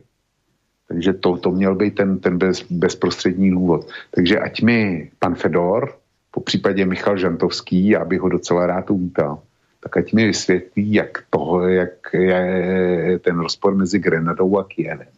No to by ti asi povedali, že ťaháš veci dávno zabudnuté, historické. Ne, ne, ne. To, Historický to... kontext ti uniká, doba sa mení, menia sa bezpečnostné stratégie, rizika, e, doba sa mení, vyvíja, nemôžeme vyťahovať príklady spred 60 e, rokov, asi by zaznelo niečo v tomto zmysle. Ja možno by som potom skôr išiel tou otázkou, že dobre, čak, tak keď teda nechajme históriu, nechajme, dobre, tak skúsme tak rozmýšľať, že dobre, však berieme do úvahy naozaj toto, že, že teda každý každý má právo na seba určenie rozhodnúť si, ako sa chce, kam sa chce uberať a aké bezpečnostné stratégie si zvoliť. A každý má právo. Tak skúsme si zauvažovať, že povedzme by skúsila Kuba sa, by sa rozhodla, že ona sa stane po vzore Bieloruska ďalším zväzovým štátom Ruska. Že napríklad by tak povedala, budeme zväzovým štátom Ruska a my si dáme sem tu ku nám teda ruské základne, aj nejaké jadrové zbranie môžu byť, nech sme chránení. A povedzme, že Venezuela by sa tak tiež nejako, ako by sa jej to zapáčilo, že by tak zväzový štát Ruska, však to už by sme boli štyria aj s tým Bieloruskom, aj Kuba, ešte Rusko do toho, super, tak ideme my do toho, však nakoniec veď Američania vravia, že máme nárok na seba určenie, vlastnej vojenskej stratégie, tak my ideme teda tou cestou zväzového štátu Ruska a tiež teda ako aj vojenské veci, samozrejme najmodernejšia výzbroj a aj samozrejme nejaké tie jadrové zbrania, lebo ak by Američania mali problém, tak nech máme odstrašujúce niečo. Toto by som sa spýtal pána Žantovského, že či, čo v takomto prípade? Či teda aj tá Kuba, aj tá Venezuela, alebo neviem, aká tam latinskoamerická krajina, že či teda toto, že či toto právo na seba určenie bezpečnostnej stratégie sa dotýka aj teda takýchto prípadov, alebo že či už, ale to by som asi počul, že opäť miešam hrušky s jablkami, tak asi by to celkom nebolo, ale túto otázku by som teda pánovi Žantovskému položil, že či aj Kuba s Venezuelou majú právo takto isto sa správať, alebo teda ich sa to nedotýka a ak nedotýka, tak by som potom chcel počuť dôvody, že prečo oni nie a prečo Ukrajina áno. Borisku, to já bych radši zůstal u té u tý, eh, Grenady, protože s tou Kubou a Venezuelou je to sice zajímavé, je to zajímavá spekulace, ale je to, je to spekulace. A ta, ta Grenada, ta už se stala. Jo. Eh, čili, a je to, je to ne, si dobře počítám, na celých 40 let, to, to není tak dávno. Eh, na, převraty u nás byly před eh, 32, co máme, 1,80, jo, před 32 lety, takže to je, to je skoro čerství, stejně čerství jako, jako listopad. Jo. Takže to není žádná zapadaná historie. E, to se doopravdy stalo, zatímco to, co navrhuješ ty, je zajímavý a chápu to a podpořil bych to, nicméně to spekulace. No, Vieme ale z minulosti, ako to dopadlo pri ten kubánskej kríze, že keď Američania, veď som to hovoril v tom úvode, dali rakety tuto do Turecka, do Talianska, do Británie, tak oni nerozumeli, že čo vy, čo, čo vy robíte, aké problémy, že čo vám vadí Sovietom. A keď zrazu robili Sovieti to isté smerom k Spojeným štátom, na Kube umiestnili rakety, tak bola z toho skoro tretia svetová vojna. Čiže veľmi rýchlo Spojené štáty pochopili. Čiže obávam sa, že, obávam sa, že by to malo takýto nejaký opäť efekt, a ja o tom hovorím preto, vieš, o tomto príklade, ktorý je v tejto chvíli v nejakej polohe povedzme, že takého niečoho, že teoretického, ale už sa to stalo.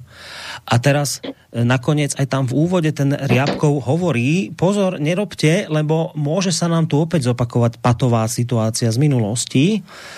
Čiže ja tým naznačujem, že či by Rusi neoprášili starú taktiku vrátiť Spojeným štátom to, čo v tejto chvíli robia oni Rusku, či je takýto scenár podľa teba možný?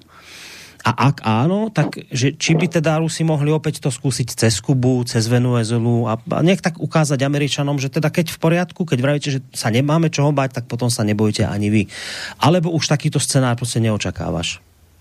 Já nevím. Já popravdě řečeno nevím a e, na to by ti odpověděl možná prezident Putin, pokud e, mají připravený scénáře. Já prostě nevím, ale v každém případě vím, co by následovalo. Reakce Američanů by byla stejná jako na Kubě a oni by navíc vyhlásili, vyhlásili sankce vůči Rusku. To by přišlo určitě ty, e, ty děsivé sankce, kterými oni hrozí. A e, tak ty by přišly okamžitě a já si myslím, že by to skončilo námořní blokádou jak Kuby, námořní leteckou blokádou jak Kuby, tak e, Venezuely. A vedle toho by nejspíš okamžitě americké jednotky narukovaly na Ukrajinu. Nikdo by na nic nečekal. Jo. To by byl okamžitý protitah. To je přesně to, čemu e, Rusové chtějí zabránit. Takže si myslím, že spíš by šli jinou cestou a sice, že by na tu Ukrajinu zautočili, protože jejich e, ambicí a problémem není ohrozit Spojené státy bezprostředně, jejich ambicí rozhodně je ovšem nedovolit, aby Spojené státy z Ukrajiny ohrozili Rusko.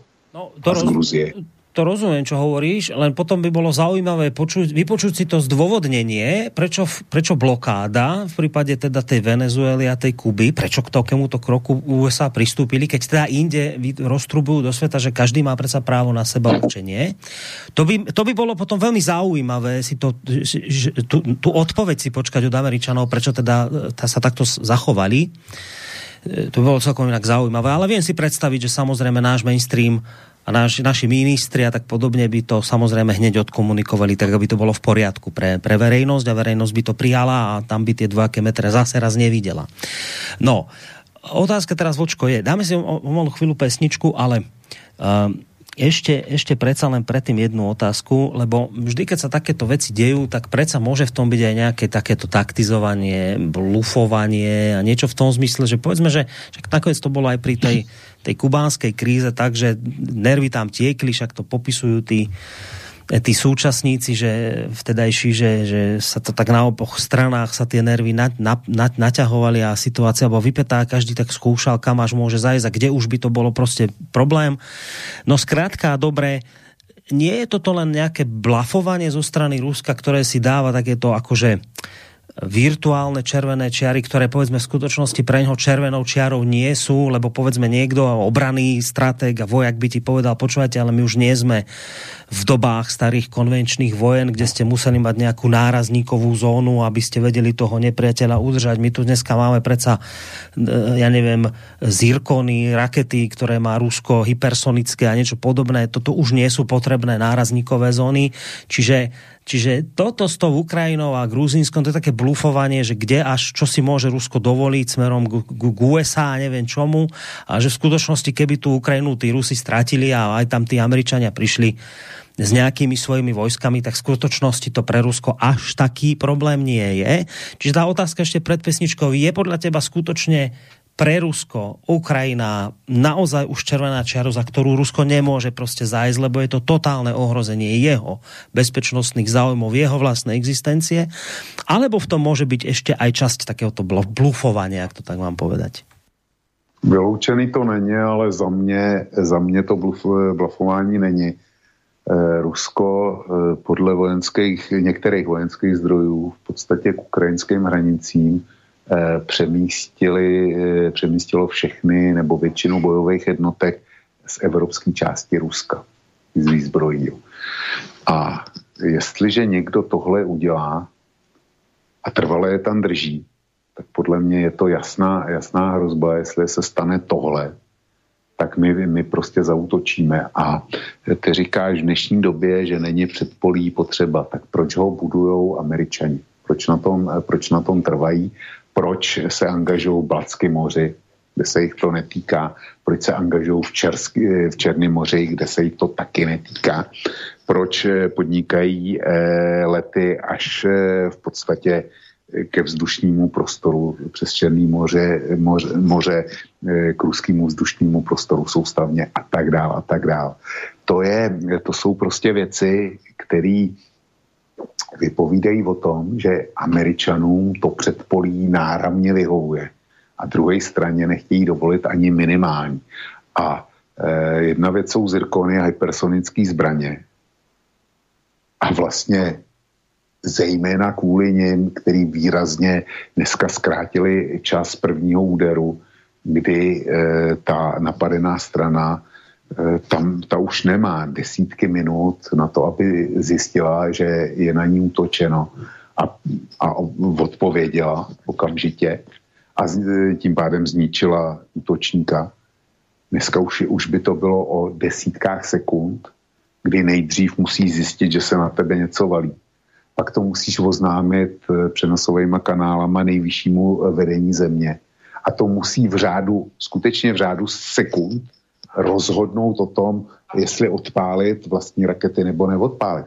A vzpomeň si, že je zdokumentovaný příklad, že svět byl opravdu pár minut od třetí jaderné války, protože eh, ruský radarový systémy zaregistrovali e, útok na sovětský svaz a myslím, že to byl rok 83 nebo něco takového. A v podstatě veškerá odpovědnost Eh, rozhodovala na službu konajícím důstojníkovi, který měl vyhodnotit to, jestli to útok doopravdy je nebo není, než podá jednoznačnou zprávu nejvyššímu vedení země. A ten důstojník během potřeboval několik minut na to, aby došel k přesvědčení, že to je falešný signál a nahoru nic nehlásil. Kdyby, kdyby eh, byl došel k opačnému názoru, a falešný signál eh, to taky byl, jo. Kdyby byl došel k opačnému názoru, tak by byl hlásil nahoru a co by se bylo dělo potom, to nikdo, eh, to dneska nikdo neví. A teďko si představ, že ten čas, který byl v minutách, v desítkách minut, zkrátíš na několik desítek vteřin. A zkrátíš to v podstatě na vteřiny, pokud by ty atomové rakety na Rusko stály na ukrajinském území. Takže já si myslím, že to předpolí je, je v zájmu nás všech, aby nedošlo, nedošlo k jaderní válce, protože to by, to by byla poslední válka v dějinách lidstva téhle planety. No, očividne, je očividné, že si nepočúval, čo hovorí pán Stoltenberg. Ja ti to zopakujem. NATO je obranná aliancia. Ano. NATO je obranná aliancia, oni neútočia, to, čo ty nazývaš nejakými, že si budujú predpolia, to nie je žiadne budovanie predpolí, to je ochrana spojencov a hlavne predovšetkým našich transatlantických hodnôt. Demokracie, slobody, um, evropských hodnôt nakoniec. Čiže nepleďme prosím si pojmy, uh, je to obranná aliancia a chráni náš spôsob života, naše hodnoty, demokraciu a slobodu. No. no a to jsme, to jsme přesvědčivě dokázali všude, kam se podíváme, počínajíc s tím Srbskem a Kosovem, přes e, Irák, Afganistán, e, Syrii a Líbii. Všude, kam jsme za posledních e, 30 let v, vložili nohu a e, v zájmu našich, našich transatlantických a evropských hodnot, tak všude jsme dosáhli akorát e, geniálního rozvratu a e, chaosu a vyvolali jsme obrovskou migrační vlnu. A pokud jde o ty, o ty evropské hodnoty, tak předpokládám, že máš na mysli například e, včery, včera skončený summit v Bruselu, mm. kde se měli evropský papaláši dohodnout o tom, jak dál v energetické politice, Eh, jak eh, s povolenkama, které jsou rekordně drahý a prodražují ďábelským způsobem energie, jak to bude s centrálními nákupy, s centrálními nákupy plynu pro evropské země, aby ta cena nebyla, nebyla tak šíleně vysoká a zejména jak to bude s jádrem jako bezemisním zdrojem. A ty evropské hodnoty, eh, ty jsou, ty jsou takový, že se evropský papaláši nedohodli vůbec na ničem a ten, ten summit, kdyby se byl nekonal, tak by na tom Evropa byla úplně stejně, jako když proběhl. Tak to jsou, to jsou ty evropské hodnoty, ty, ty které sdílíme, ty, které jsou nedělitelné v praxi. A můžeš si k tomu přidat i tichou válku v lomeňském průplavu mezi Anglií a Francií sa najviac páči, ako teraz chodí naši, chodí na, chodia naši dvaja americkí ministri nad Skorčokom práve po týchto krajinách a ubezpečujú ako Ukrajina, Gruzínsko, ubezpečujú e, o tom, akú majú našu neochvejnú podporu, ako sú naši najlepší, najstabilnejší, najsilnejší spojenci našich hodnôt. Tak to, je, to je také krásne, že presne teraz zámerne k týmto dvom sa tak ako vzhlížejí, keď teda už počuli, že Rusko s tým má problém, tak teraz presne v tejto chvíli my práve do týchto krajín teraz chodíme a tam sa s nimi ľulkáme, ako sa na Slovensku hovorí. No nič. Borisku, no, no. Borisku, když já myslím, že by, že jako e, tu situaci na Ukrajině ohledně plynu a naft, jejich naftogazu jsem, jsem přečetl. A já myslím, že, že by Ukrajině šlo velice snadno pomoct. Rusové ji vydírají tím, že podle, podle pana Tody ji vydírají tím, že nedodávají plyn. Já si nepamatuju, že by platil někde nějaký zákon, a to na posledním tržišti v Čechách a na Slovensku, že někomu musíš něco prodat. Když nechceš, tak nikomu nemusíš prodat vůbec nic eh, ze zboží, který máš. To ti nikdo nemůže nařídit, aby si prodával. A my to chceme nařídit Rusku. Ale když už je Rusko takhle podlý a zlý, tak přece není žádný problém v tom, aby Ukrajina koupila na západě, konec konců, že plynovod e, z Ruska e, přes Ukrajinu funguje reverzně, to už si všichni vyzkoušeli, takže je možný dodávat Ukrajině, Ukrajině plyn ze západu. Eh, dodávat to všem nelze, protože Ukrajina na to zjevně nemá. No tak přece my s ní sdílíme společné hodnoty. My ji bezmezně podporujeme. Tak proč ten plyn eh, nedarujeme Rusku na truc? Proč no. neřekneme, Ukrajino, my si vážíme toho, co, že si naše předsunutá hlídka, že budeš tu demokracii, že e, nás chráníš, že držíš s náma basu a chráníš společné evropské hodnoty, tak my tě budeme podporovat. My si to prostě do, necháme, necháme něco stát od té evropské směrování. Vždyť to můžeme udělat a to Rusko bude úplně nahraný. Proč to neuděláme? To je dobrá otázka, to by sme mali.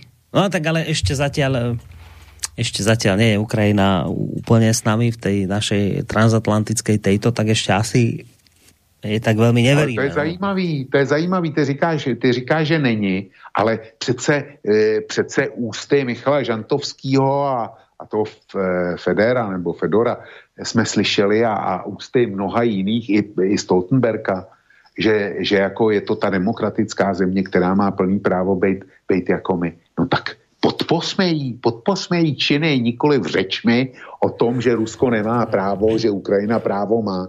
Tak nechme, nechme těch řečí. No. Eh, nepodporujme, nepodporujme Ukrajinu zbraněma, ale kupme jí plyn, ukažme jejímu obyvatelstvu, že ta evropská orientace se vyplácí, že to je, že to je o solidaritě a opravdu o sdílení společných hodnot. Předveďme to v praxi. No, ale tak, ale eh, a prečo by sme to robili, keď, keď ľuďom stačí, že tie reči, však dnes si ľudia prečítajú, tuto ti prečítam agentúrnu správu z dnešného dňa.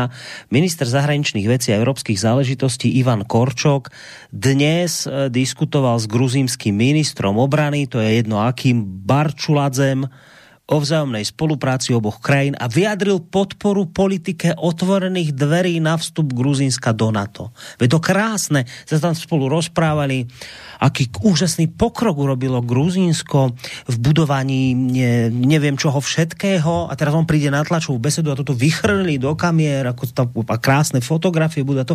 A tu ľuďom stačí, veď tak ako na čo by sme my tu mali niekoho presvedčiť ešte keď čínmi, keď ľuďom stačí toto, že Korčok sa odfotí s, s Gruzínskom gruzínským ministrom, potrasú si ruky, oni si povedia, ďakujeme za váš otvorený prístup a partnerstvo, ktoré my budujeme a, a my vám zase ďakujeme, že nás podporujete na vstup do NATO a to. A teraz to ľuďom odprezentujú, ľudia si povedia, hi, a náš minister pekne oblečený v saku, tam máte pre naše európske hodnoty, tam presa.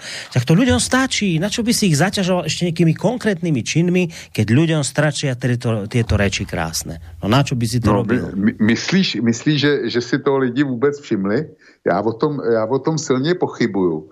Ale lidi by si určitě všimli toho, že není, eh, že Slovensko nemá peníze na to, aby přidalo eh, tu učitelům, tu zdravotníkům, tu státním zaměstnancům, eh, tu zainvestovalo nejnutnější opravy nemocnic ale že má peníze na to, aby kupovalo plyn na Ukrajinu, tak toho by si lidi určitě všimli. A určitě by to, by to okomentovali.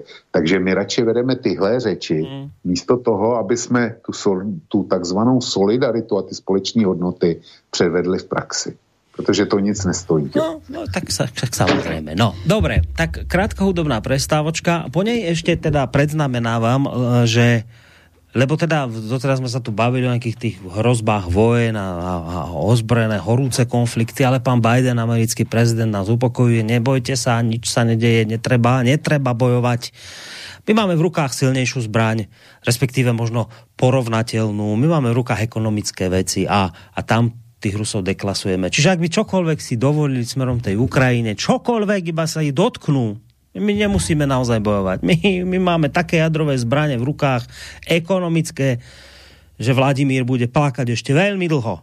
No, tak o tomto sa trošku porozprávame po pesničke. I pokiaľ ide o pieseň, ničím extra vás teraz neprekvapím, lebo vždy v takýchto situáciách, keď sa tu bavíme o Ukrajine, o Rusku a tak, tak už som to robil viackrát, robím aj teraz, však dávno sme o tom debatu nemali. Bola taká pesnička, ktorú naspievali ukrajinskí umelci v čase, keď sa teda Ukrajina zmajdanizovala, tak títo ukrajinskí umelci tam spievali niečo o tom, že my nikdy nebudeme s Rusmi bratia. A bola taká kritická pesnička smerom k Rusku. A toto je vlastne, Ukra- e, toto je vlastne ruská odpoveď na ten ukrajinský počin. Никогда мы не будем братьями. Ни по родине, ни по матери. Духа нет у вас быть свободными не стать с вами даже сводом. Вы себя окрестили старшими. Да, вы крайний, мы бескрайний, но я рядом с тобою стою. И я знаю, моя украинка, каково тебе на краю. То бросаться на поле дикое, то под свастичную броню. Если хочешь быть, будь великою, только дай сперва заслоню. Ты напугана и растеряна, и не те говоришь слова. Только грудью своей простреленной Дай прикрою тебя сперва. Я всегда это делал вовремя Но теперь времена не те. И в когтях полосатых воронов Ты не чувствуешь их когтей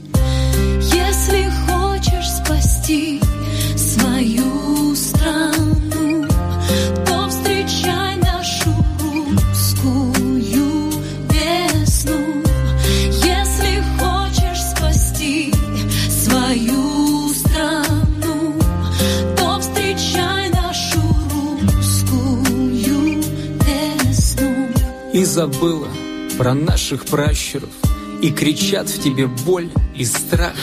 Мы с тобою родня незрячая Потому что глаза в слезах.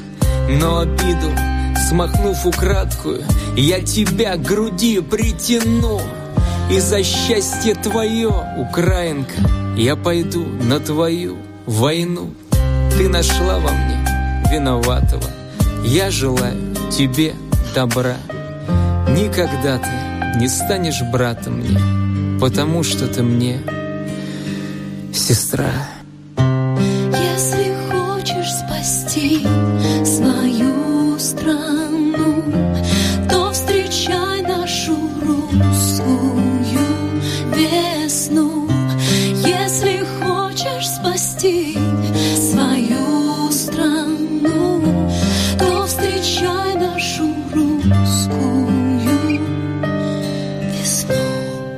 No, vážení poslucháči, počúvate reláciu Hodina Vlka. Dnes sa bavíme samozrejme aj na pozadí toho, čo sa dnes uh, udialo. Samozrejme o tom napätí na uh, ukrajinskej hranici, alebo teda na Ukrajine.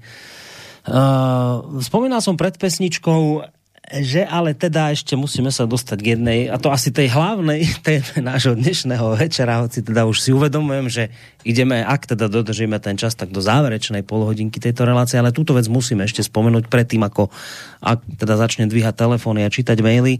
Musíme sa ešte dostať k tým ekonomickým záležitostiam, pretože nakoniec toto bola, alebo teda malo byť gro tých rozhovorov, ktorá tento týždeň mal mať, alebo teda mal americký prezident Putin cez ten video rozhovor so, s, s, s Putinom, Biden teda s Putinom, mali taký video summit, video rozhovor, no a tam práve mal Biden hovoriť niečo v tom zmysle, že no, no, no Vladimír, ak ty budeš naozaj akože sa snažiť niečo smerom k tej Ukrajine urobiť, pozri sa, my tu máme toto, toto, toto, takéto nástroje ekonomické, no zle dopadnete, no.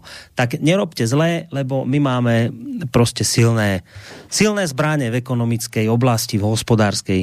No, tak o tomto by sme sa mohli porozprávať trošku a toto je vec, kde toto je totálna parketa vočka, lebo to sú veci, ktorým ja v tej ekonomike naozaj až tak, teda nie, že až tak, ale že vôbec nerozumiem, čo sa tam všetko dá použiť a akým spôsobom. Tak poď, poď nám to trošku vočko po, po, povysvetľovať, že čo teda by tí, by, tí, by tí Američania mohli v takom prípade, teda aké hospodárske, ekonomické škody Rusom narobiť, ako sa to prezentuje, aká je teda realita, do akej miery by to bol naozaj problém pre Rusov, alebo nebol, zkrátka, poď nám to trošku celé priblížiť. No, Biden, ten katalog, katalog sankcí, který by zavedli, tak tvrdí o nich, že by byly pro Rusko katastrofální, zásadní ale specifikoval je jenom velmi málo. Dá se počítat s tím, že by se snažili postihnout všechny klíčové e, ruský vývozy, exporty, to znamená zejména energetické uhlovodíky. E, dá se počítat s tím, že by embargovali veškerý dovozy do Ruska, který by strategický dovozy, který by mohli zembargovat. Určitě vyhrožovali tím, že by odstřihli všechny ruské banky od mezinárodního platebního systému SWIFT a konstatovali, že by nedovolili ruským bankám získávat západní valuty, že by je vyloučili ze směného trhu. Potom konstatoval, že by sankcionovali prodej ruských státních dluhopisů v zahraničí a že by že by e, zabránili tomu, aby se na mezinárodních finančních trzích mohl po, e, pohybovat e, ruský suverénní fond, což je, což je investiční fond Ruské federace, který umistuje m, přebyteční prostředky, v určitém okamžiku přebyteční prost, prostředky ruského státu také umistuje na mezinárodním trhu do různých investic. Že by to, tohle tohle všechno bylo vyjmenováno. Já si myslím, že by toho bylo eh, prostě daleko víc, byly by tam i věci, které zmíněné nebyly. Nicméně jedna věc je eh, zavedení sankcí, druhá věc je, jak by byly jak by byly použitý. Jo. Ještě jsem zapomněl na to, že by byly tvrdě sankcionovaný hlavní ruské společnosti typu eh, Gazprom a podobně, že by vůbec se nemohly pohybovat na mezinárodních trzích. Eh, zkusíme si to rozebrat. Jo. Mm. Tak samozřejmě, že by se američani pokusili zamezit prodeji ruské ropy a ruského plynu. Především jinde, jinde o, ten, o ten plyn ale i ropa. Ona jedna věc je, jedna věc je říct, my zavedeme embargo, ale druhá věc je, jaký eh, ty dopady embargo mít bude. Mimochodem, víš, jaký eh, souhrný dopad na ruský hospodářství měly západní sankce zavedený po anexi Krymu? No, hovorí sa všeobecne, že to Rusom nakoniec pomohlo vlastne, tie sankcie, ne?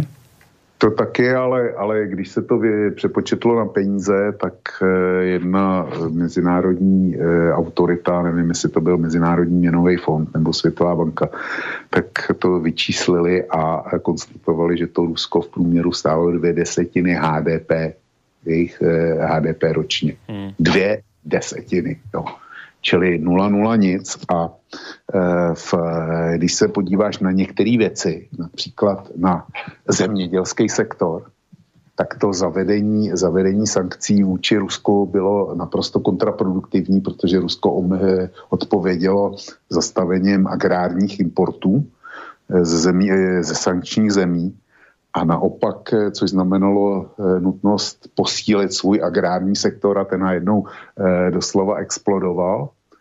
A e, výsledkem je to, že Rusko z největšího světového dovozce obilovin, nebo Sovětský svaz byl největší světový dovozce obilovin, tak najednou je to, je to největší svět, Rusko, jenom samotný Rusko je největší světový vývozce obilovin. Jo. A e, tak se ptám, jestli by Spojené státy mezi ty embargované komodity zařadilo taky obilí, já jsem si svalně našel pro ten článek, který, který si určitě viděl, tak eh, vyšel, vyšel včera ostatně, tak eh, jsem si eh, vytáhl věci, které se týkají agrární nebo mm, obilní bilance světa. Porovnával jsem produkci se, s celosvětovou spotřebou. A kdyby Rusko vypadlo z trhu, tak zkrátka by to znamenalo obilnou nouzi pro, globálně pro celý svět. Ta ruská produkce, ty, ta produkce celosvětová je v, rovno, v naprostý rovnováze s celosvětovou spotřebou. A kdyby vypadla ruská, ruská e, produkce ze světového trhu, Rusko by to nepoškodilo, protože by to dokázali určitě prodat do Číny a myslím si, že by to prodali i do Egypta a do dalších zemí, ale do Číny teda určitě. Hmm. Tak eh, Rusové by produkovali dál ale eh, ve světě by prostě scházelo, eh, scházelo jejich obilí a eh, najednou ta bilance by se překlopila do deficitu, což by znamenalo, že chudí státy by najednou měli, měli hlad. No počká, ale možno Putin ráta, Biden ráta s tým, že tie iné štáty by túto obeď radi priniesli na oltár toho, že jsme Rusko potrestali, či ne? No, to... no možná, možná, že Egypt by rád hladověl, no. To, to, Víš, no, nebo... aj ty Ukrajinci nakonec možno budou uh, mrznúť s odsťou. Budou rádi mrznout, no. To, to môže, že oni rádi budú mrznúť s odsťou, ale... že, že, a to môže aj tie druhé krajiny tak s odsťou hladovať, že, ale prvom rade je poraziť tých Rusov. Vyloučit, Vyloučit to nelze, jo. Vyloučit to nelze. Já za sebe říkám, že bych hrozně nerad mrznul a hrozně nerad, nerad hladoval. Lebo, Obojí mi lebo, vadí. lebo ty jsi už skazený konzumom, to je tým. Je, je to pravda. Je to pravda. No, počkej, ale, pravda, ale, ale, ale ty na tom budeš stejně, tak se no, mi neposmívej. Ale počkej, ale, ale toto ja nerozumím. Dobre, tak toto to s tým mobilným chápem, že tam by bol teda nedostatok, tak asi toto neurobia, ale keď hovoríš o tej, o tej rope, o plyne, že by to teda Spojené štáty embargovali, Rusi by to nemohli predať, ale ako, ja to nechápem, čo, a čo Rusi nemôžu predávať, čo mne tí uh, Spojené štáty spravia, čo sa, čo sa zmení napríklad na predaj ropy a plynu Číne a takýmto krajinám, uh, tam môžu do toho Spojené štáty nějak zasiahnuť? A jsme u toho, jsme u toho. Ty sankce, ty zdrcující sankce, by fungovaly pouze za předpokladu, že by se k ním připojila Čína. V momentě, kdyby, kdyby Čína řekla ne, my jedeme, my jedeme s Ruskem obchod dál, my od Ruska budeme kupovat naftu, budeme kupovat plyn, když vy ho nechcete. My e, Rusku budeme dál platit a uděláme to v janech nebo v rublech, nám je to jedno, nebo to třeba budeme platit ve zlatě nebo v technologiích, který, který Rusko, Rusko nemá a bude muset, eh, když je nedostane od vás, tak je bude kupovat od nás. To už je naše věc, čili pokud by Čína řekla, my Rusko eh, embargovat nebudeme, tak celý ty západní sankce by v podstatě byly plácnutím do vody. Jo, oni, oni chtějí sebrat, sebrat eh, víza na cestování eh, Rusům a eh, chtějí potrestat i, nebo potrestali by, by i oligarchy obstavení majetku a tím by vlastně je tlačili k tomu, aby nějakým způsobem zorganizovali půjč eh, proti Putinovi a eh, proti ruské vládě. Jo. Eh, jestli by se to povedlo, to nevím, ale ale mm, zkrátka rozhodla by to Čína. To by byl jeden rozhodující faktor. A druhý, druhý rozhodující faktor, eh, který je ve hře, sankce nejsou nic novýho. Vem si, že Kuba je pod americkýma sankcemi od roku snad asi 63 do dneška s krátkým přerušením za Obamy. Irán, ten je, ten je pod americkýma sankcemi od e, převzetí e, moci v zemi Chomejným, to je asi rok 78, čili to je, to je 45 let. Kimové a Korea a Severní Korea, ty jsou, ty jsou sankcionovaný taky nejméně 30 let kvůli atomové bombě a e, ani jeden z těch režimů nepadnul. E, s, cílem těch sankcí bylo dosáhnout změny režimu a zatím se to nikde nepovedlo. Čili je to o tom, ty sankce, ty sankce mají smysl tehdy, když eh, dosáhnou toho, toho eh, cíle, kvůli kterému bylo, hmm. bylo, byly vyhlášeny. Když se to nepovede, no tak se to prostě nepovede a ty sankce nefungují. A e, tady by záleželo na tom, jestli by ruské obyvatelstvo, většina, většina Rusů, jestli by se stála za svou vládou, za Putinem, nebo ne. Samozřejmě, že máš Moskvu a Petrohrad, kde to funguje jako v Bratislavě a v Praze. To, to prostě je úplně jiná země než, než zbytek Slovenska nebo České republiky, hmm. tak stejný to bude i v Rusku. Takže Moskva a Petrohrad, tak tam by to jednoznačně nebylo, ale zbytek, zbytek Ruska si myslím, že by stál, že by stál za Putinem. Jo. Protože co by jim, co by jim zbylo jiného a, a ty, ty lidi na, na těch e, venkovech, ty snadno přesvědčíš o tom, že jsou ohroženy její hodnoty. Kdyby jim někdo pustil všechny ty liberální e, nesmysly a úlety, e, co tady máme, gender a LBGT a, a já nevím, eh, BLM a, a, a další věci, inkluze a, a podobně, to, to kdyby se pustilo na obyčejného Rusa, to co, to, co my tady dostáváme každý den, tak ten by ještě, ještě s hrůzou e, v očích utíkal e, Putinovi vyjádřit, vyjádřit solidaritu. Jo. Takže, takže jsou dva faktory. Jeden bezprostřední je pozice Číny. No. Podpořilo by sankce nebo by, nebo by ve vlastním zájmu, protože kdyby padlo Rusko, kdyby ty, ty sankce rozložili Rusko, no tak je jasný, že potom další by byla Čína na řadě. Čína proti, proti celému světu. No, tu ti trošku do toho len skočím, prepáč. Môžeme si tak trošku nasimulovať asi, ako zhruba sa v tomto Čína zachová na dvoch správach z tohto týždňa. Čínsky prezident Xi Jinping sa v stredu počas videokonferencie poďakoval ruskému prezidentovi Vladimírovi Putinovi za to, že odolal pokusom o vrazenie klínu medzi Čínu a Rusko? To čítam teraz agentúrnu správu. E, počas rozličných udalostí ste vysoko ohodnotili rusko-čínske vzťahy, keď ste ich nazvali príkladom spolupráce krajín 21. storočia. Podporili ste snahu Číny o ochranu našich kľúčových národných záujmov a rozhodne ste vystúpili proti pokusom o vrazenie klinu medzi naše krajiny. To si veľmi cením, uviedol Xi Jinping počas rozhovoru s Putinom. Čínsky líder nazval počas konferencie Putina starým priateľom, pričom upozornil, že ide už v poradí 37. stretnutie.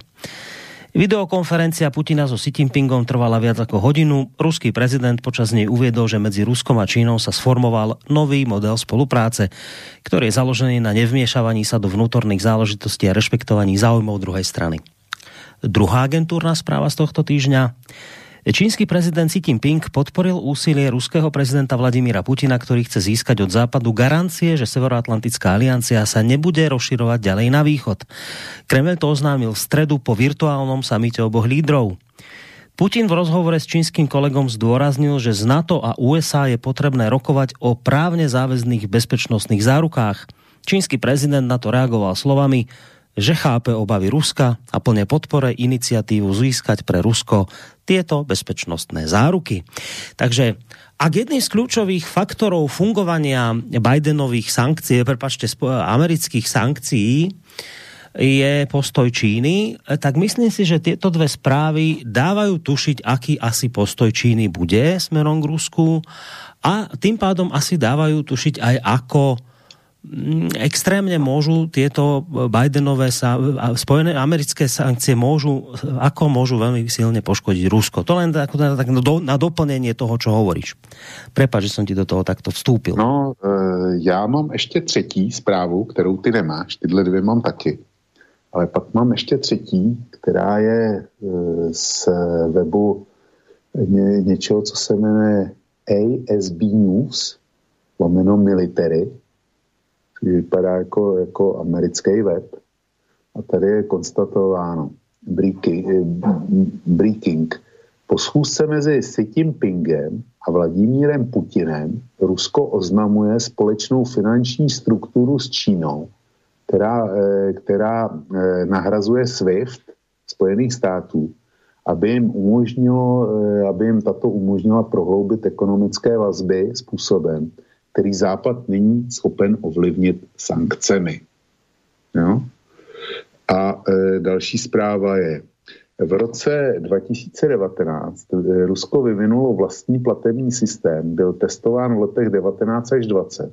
Takže Rusko je, napravdě, je pravděpodobně připraveno na to, že by mohlo být odpojeno od SWIFTu. Stále by to byl obrovský zásah pro, pro ruskou ekonomiku, pokud by svůj, eh, byl by to obrovský zásah pro ruskou ekonomiku, dokud by svůj systém nesprovoznili. A pak je, eh, pak je ještě jedna, eh, jedna zpráva ze stejného serveru. Můžeme očekávat, že Irán, Kuba, Venezuela se k tomuto systému v budoucnu připojí. Rusko a Čína a Rusko to udělají, mezinárodně přitažlivé a po několika letech si myslíme, že bude otevřeno pro každého ten systém, kdo se bude chtít zúčastnit. Eh, ten, to odpojení od SWIFTu, stejně jako znepřístupnění e, nemožnost ru, e, ruských bank dostat se k devizám, tak to by samozřejmě byl tvrdý zásah, minimálně v začátcích. Ale jestliže se Čína s Ruskem dohodli na tom, že si vyvinou platební systém, Eh, bankovní, pro svoje platby, tak eh, se taky může stát, že eh, nepři, nebo to, to, eh, ta bariéra nepřístupu ke SWIFTu, takže by dopadla úplně stejně jako to obilný, nebo to země, to, ty sankce proti Krymu, kdy se z Ruska stal největší světový vývozce. Zkusme, zkusme fabulovat, jak by to bylo. Rusko je ve SWIFTu, musí jet tím svým náhradním bankovním systémem a, a to, e, to teda s Čínou. A Čína je dneska e, největší, e, je to dílna světa, to už jsme si řekli. Když v Číně zamrzne výroba, tak celý svět má obrovský problém. Mimochodem, když se podíváš na, na Evropskou unii a speciálně Německo, tak Čína už je dneska pro Německo a Evropskou unii skoro, pro Německo určitě a pro Evropskou unii skoro důležitější trh než Spojený státy. Proto třeba Francie se odmítla připojit k americkému diplomatickému embargu olympijských her. Německo se k tomu staví velmi zdrženlivě, zatím i, i podle nové vlády, protože nechtějí narušit vztahy s Čínou. A teď si představ, že dojde k zablokování SWIFTu a dejme tomu, že by američani to hnáli na ostří nože, eh, že by řekli, dobře, Číno, když provozuješ tohle, tak my. A teďko, teď si představ nějaký rezervoár eh, sankcí vůči, vůči Číně. A Čína je přitom dílnou světa. A stačí, aby, aby čínský eh, přístavy byly po koroně přetížený, nahromadí se tam kontejnery a v Turánu svět má nedostatek všeho možného. Jo. V, Turánu nic nefunguje, jsou, jsou výpadky v globálních dodavatelských řetězcích. A já si umím představit, že Čína, kdyby ji američani začali trestat, tak by spoustě zemí světa oznámili, podívejte se, my eh, odcházíme ze systému SWIFT a jestli s náma chcete obchodovat, tak příští platby bude, tak se minimálně jedna vaše banka zapojí do toho systému plateb, který my máme mezi Ruskem a my vám to, my vám to nabízíme jinak. Ta Čína může, může taky hrozit. Německo si nemůže přijít, dovolit o exportní možnosti svého průmyslu do Číny. To, to je stejný, jako, jako kdyby přišlo o exporty do Spojených států. Úplně, úplně stejný dopady. E, desetitisíce, statisíce pracovních míst. Čili já si myslím, že e, v momentě, kdy Rusové a Číňani by zprovoznili ten svůj platební systém, tak je jenom otázkou času, než by se do něj začaly zapojovat další a další země. A ono se taky může stát, že najednou z eh, banky začnou buď odcházet úplně, anebo částečně ze SWIFTu do čínsko-ruského bankovního systému. To kdyby se stalo, to kdyby se stalo, tak je to pro, eh, pro Spojené státy naprostá katastrofa, protože eh, oni zcela nepochybně přes ten SWIFT a přes údaje, které v něm tečou, tak získávají informace, k kterým by se jinak velmi těžko dostávali.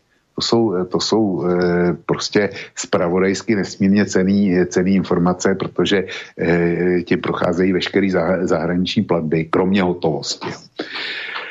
Tudíž, eh, tudíž eh, by to mohlo znamenat střelení se do vlastní nohy. A navíc já tady ty sankce tohohle typu u SWIFTu, tak nazývám, eh, nazývám zbraní na jeden výstřel. To je jako stará jednoraná pistole, z který jednou vystřelíš a dál už dál ji můžeš vyhodit. Můžeš ji na největš používat jako, jako kladívko. A to je asi tak všechno protože dál už ji nenaběž a tohle by bylo stejný. Jakmile Rusko podpojíš a Čína nebude hrát spolu do vody. Podobně je to, podobně je to s, těma, s tím ruským státním dluhem, státníma dluhopisama a přístupem k devizám. Rusko dlouhodobě snižuje podíl deviz eh, v, v rezervoárech své ústřední banky a nahrazuje devizy zejména dolary, nahrazuje a dolarový aktiva typu americké obligace a podobně, také nahrazuje zlatem. A, a Rusko, je, Rusko má dneska, tuším po Spojených státech, druhý největší fundu zlata. Nedám, nedám za to pravou ruku na špalek, ale myslím si, že to tak, že to tak je. A nebo teda aspoň jedním z největších držitelů zlata. A Spojené státy z, z nepřístupní přístup k devizám a zabrání Rusku, aby obchodovalo se zlatem, tak to bych, to bych teda chtěl vidět, tohle. A e, možný to je, neříkám, že, to, že, to, e, že je to sci-fi, ale e, dálo by se to velice, velice obtížněji, než, než teda e, to, aby se dostali, dostali k dolarům. A teď si, teď si vem e, skladbu ruského vývozu. To jsou, to jsou energetické uhlovodíky, plyn a nafta. Nafty je celosvětově k dispozici e, momentálně daleko víc než e, plynu. Nicméně nafta se motá kolem 80 dolarů za barel a Spojené státy zcela nedávno tlačili, e, tlačili na OPEC, a na, na e, státy, které jsou s ním e, v OPECu e, nějakým způsobem nebo vedle OPECu s OPECem spražený. A došlo k tomu, došlo k tomu, že OPEC těžbu nezvýšil, teda zvýšil, ale ne, zdaleka ne tak, jak si Spojené státy přece vzali a tudíž Spojené státy sáhly na své strategické rezervy, aby dostali aby dostali eh, ceny eh, trochu pod kontrolu a níž. Koukám, že ne 80, ale momentálně eh, ropa Brent stojí 73 dolarů za barel. No a to je jedno, do 80 kousek. Zkrátka, zkrátka ceny jsou vysoký a eh, svět pochybuje o tom, nebo respektive lidi, který, který se zajímají o e, naftu, o její těžbu, o její bilanci, tak někteří zcela zásadně tvrdí, že svět už prošel takzvaným ro, ropným zdroje, zlomem. Že e, maximum těžby bylo dosaženo mm-hmm. a že vlastně svět těží zásoby těžko přístupný a e, těch, kterých je mý už dneska, že těžba bude klesat. Jo. Eh, a že bilance, který předkládají zejména státy z arabského polostrova, Saudi a, a eh, Spojené arabské emiráty, takže jsou falšovaný proto, aby mohli navyšovat těžbu, protože ta je, těžbu můžeš navýšit tehdy, když prokážeš, že ti narostly zásoby. Jo. To je pravidlo. Te, takže se falšuje tenhle údaj a že, že to eh, nefunguje. Eh, dokonce, tuším, Goldmani včera nebo předevčírem vydali, vydali eh, alert, kterým říkají, že ropa podle nich eh, v nejbližší době dosáhne klidně i hranice 100 dolarů za barel. Co tím chci říct? Na světě je zatím dostatek nafty a nějaké rezervy tam jsou, ale ty rezervy rozhodně nejsou ani nekonečný, ani ani eh, snadno mobilizovatelný. A teď si představ, že by Rusko vypadlo ze světové produkce, protože američani by to, eh, by to požadovali a dokázali provést. Tak eh, ropa by světu nějakým způsobem chyběla. V každém případě by to eh, vystřelilo její ceny eh, vysoko a my už takhle máme historickou inflaci, jo. včetně Spojených států. Takže eh, to by bylo další kolo roztočení inflační spirály. A šlo by tomu čelit jedním jediným způsobem, aby se tak nestalo. A ten způsob se jmenuje odvolání sankcí vůči Iránu a puštění jeho produkce na světový trh. To vyzerá dost ošemetně toto. No, no, samozřejmě, že to, že to vyzerá dost ošemetně. To, to jak si američani by byli tvrdí vůči, vůči Rusku, protože, a to, o těch důvodech jsme mluvili, ale upustili by od sankcionování Iránu, který je jimi podezříván z toho, že porušuje dohody o e, zákazu výroby atomových zbraní a že e, utajeně dělá všechno možné, aby aby se stal členem atomového klubu. Tak takovýhle režim pokud je to pravda, tak takovýhle režim by pustili na světový trh, aby nahradil ruskou produkci a dostal se k devizám eh, a technickému zařízení, který nutně potřebuje, aby tu A-bombu eh, dovyvinul do konce. To jako, by, to jako by byla ta správná varianta. A nebo bychom měli ropu za, ne za 100, ale třeba za 150 dolarů, dolarů za barel. Nevím, kolik by to stálo na pumpách. Eh, kolik stojí u vás dneska litr benzínu? No to je dobrá otázka, nevím. Netuším. Naozaj, ne, naozaj fakt nevím. Já... No, eh, v Čechách, je to, v Čechách je to aspoň u nás na pumpách tady, tak je to eh, tuším 630 korun litr benzínu. A když by, když by to bylo um, 150 dolarů za barel, tak já nevím, 50, 50 korun za litr, to znamená 2 eura. Na, na, na já, som, já, já mám naftovu, tak kupujem naftu a bol tak okolo, okolo no, koľko by to bolo, nejaké ne, neviem, nechcem táraz prostosti. No, ľudia budú vedieť lepšie povedať, ale tak, tých 30, či počkaj, koľko, ako to, čo vravím, zle vravím, koľko je nafta? Pozriem, poviem ti, neviem, neviem, fakt. No, čili, čili, jak říkám, u nás počítám, že by benzín z, z takových těch 630, co je, co je na plzeňských pumpách, vystřelil někam k 50. Jo. A tohle opravdu k tomu, jak si stojí energie, tak eh, chceme. A pokud jde o plyn, tak tam je ta situace ještě horší. Prostě Evropa jako taková dováží eh, k dnešnímu datu 41% svý mm, spotřeby plynu, tak dováží, bavím se o Unii, tak dováží z eh, Ruska. A američani by zakázali Evropě kupovat plyn od Rusů. To, to, to opravdu si někdo, by si někdo dneska dovolil. A když by, když by odpověď zněla ne, ten plyn, ten jako budeme kupovat dál, protože my ho, my ho potřebujeme, tak by za ten plyn samozřejmě Evropa musela platit. A já jsem se svalně podíval na hospodářskou bilanci nebo na bilanci export-import Ruska. A Rusové mají dvakrát větší export dneska, než jsou jejich dovozy v roce. Jo. Čili dejme tomu, že by se ruský export těch e, uhlovodíků, což je hlavní podíl, takže by se srazil na polovinu. Ale kdyby za to dostávali platby a ty by dostávat museli, protože jinak by neprodávali. Rusko není Venezuela, aby Venezuela prodala, američaní zdražili výnosy z toho prodeje.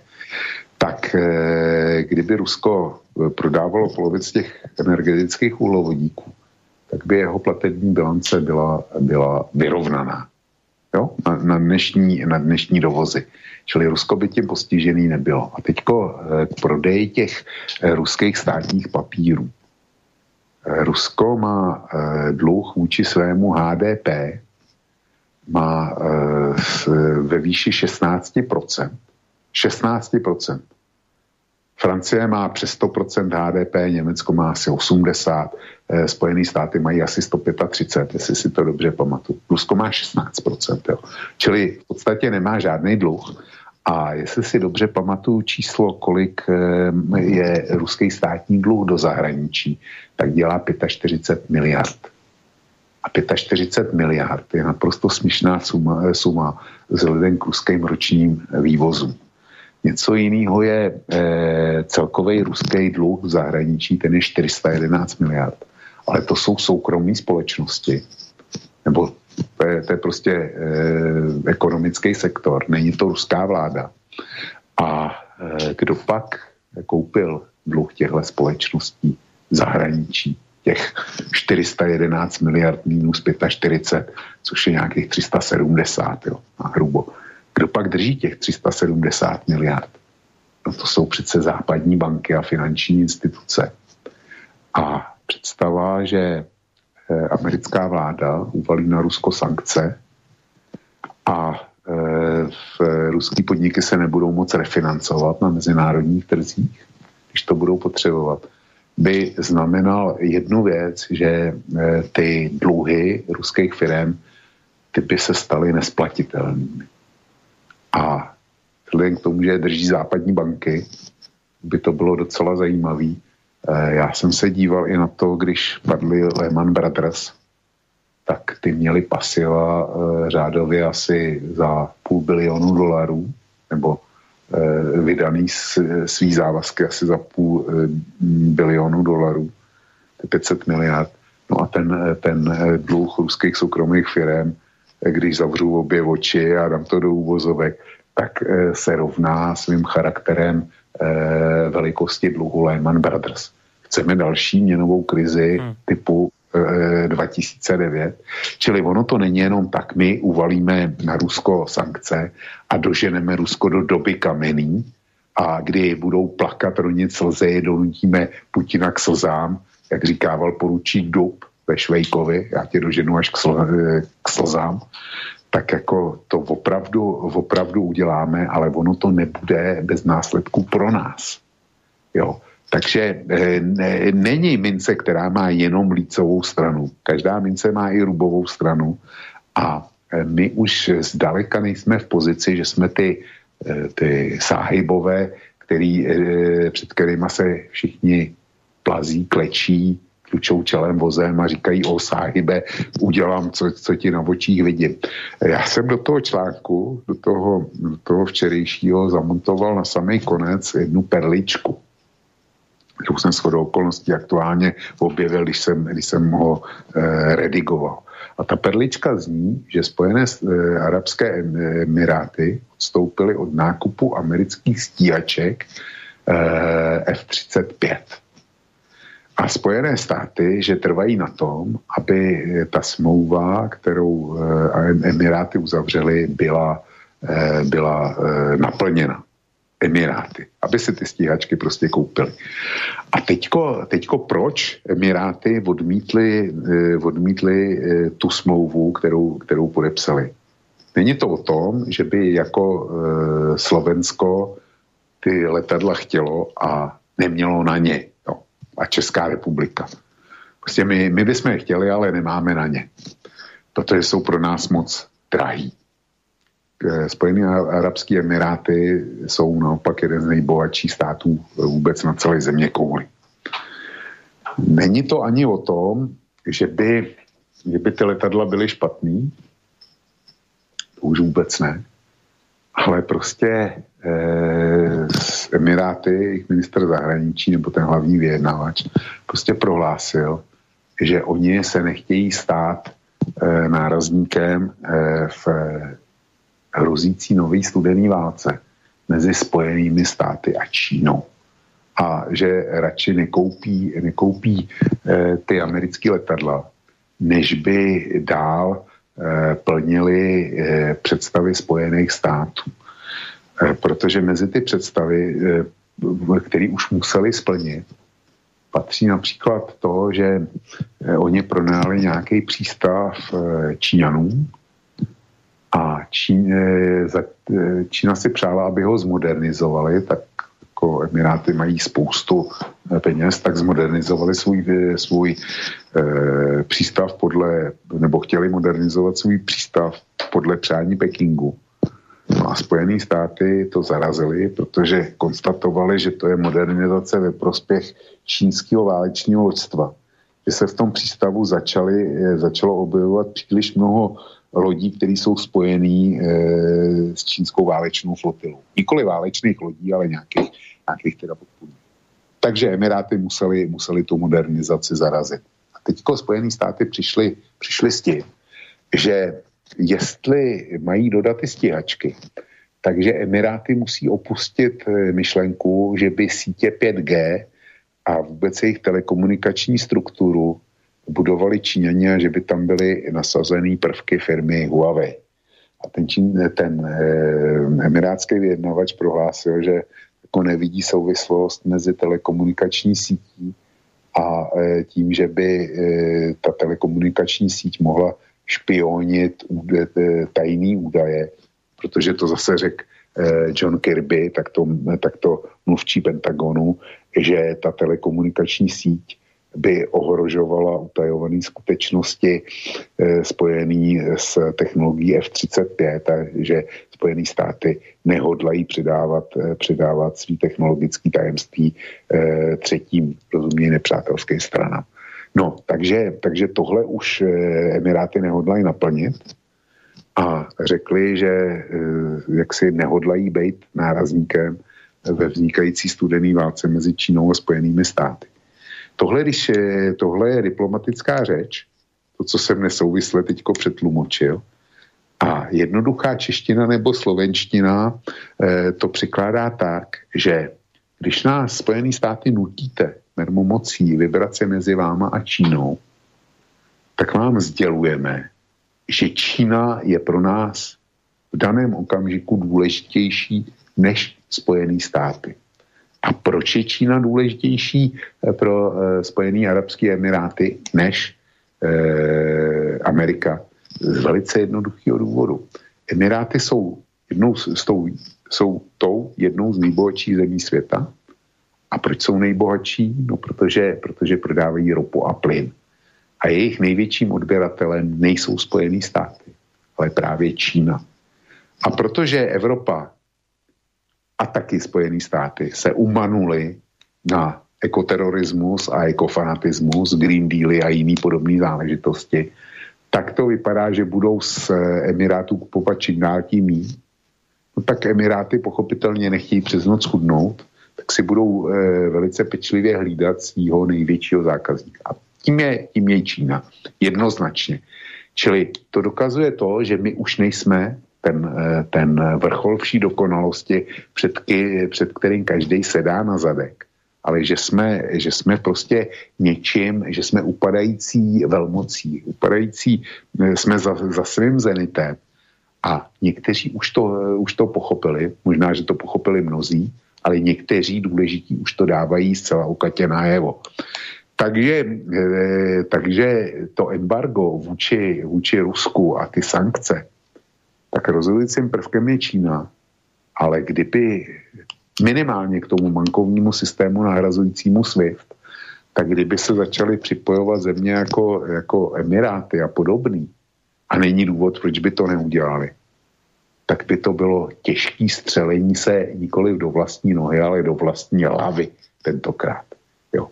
Čili opakuju, není sankční mince jenom s lícovou stranou je tam, je tam rubová strana, no. kterou všem my nejsme schopní vůbec dohlídnout, jak je veliká, co není, je všechno napsáno.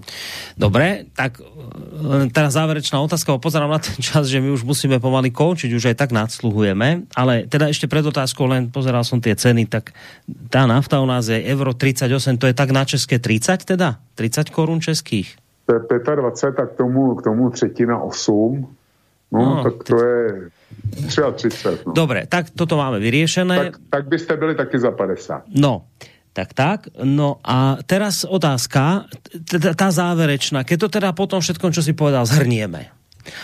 Tak majú dnes e, keď ten, ten, ten Biden sa posadil proti tomu Putinu a teraz som vyhrážal nejakými vecami, že my vás zničíme, neviem čo, ekonomicky vás likvidujeme, tak majú teda naozaj niečo v rukách, čím môžu uh, ale že významne poškodiť to Rusko, že, že dá sa naozaj mu zásadne ubližiť, alebo prostě zhrnuté, počiarknuté po tom všetkom, čo si povedal, to vychádza jednoducho tak, že v tejto chvíli Spojené štáty okrem silných rečí prostě nemajú nič.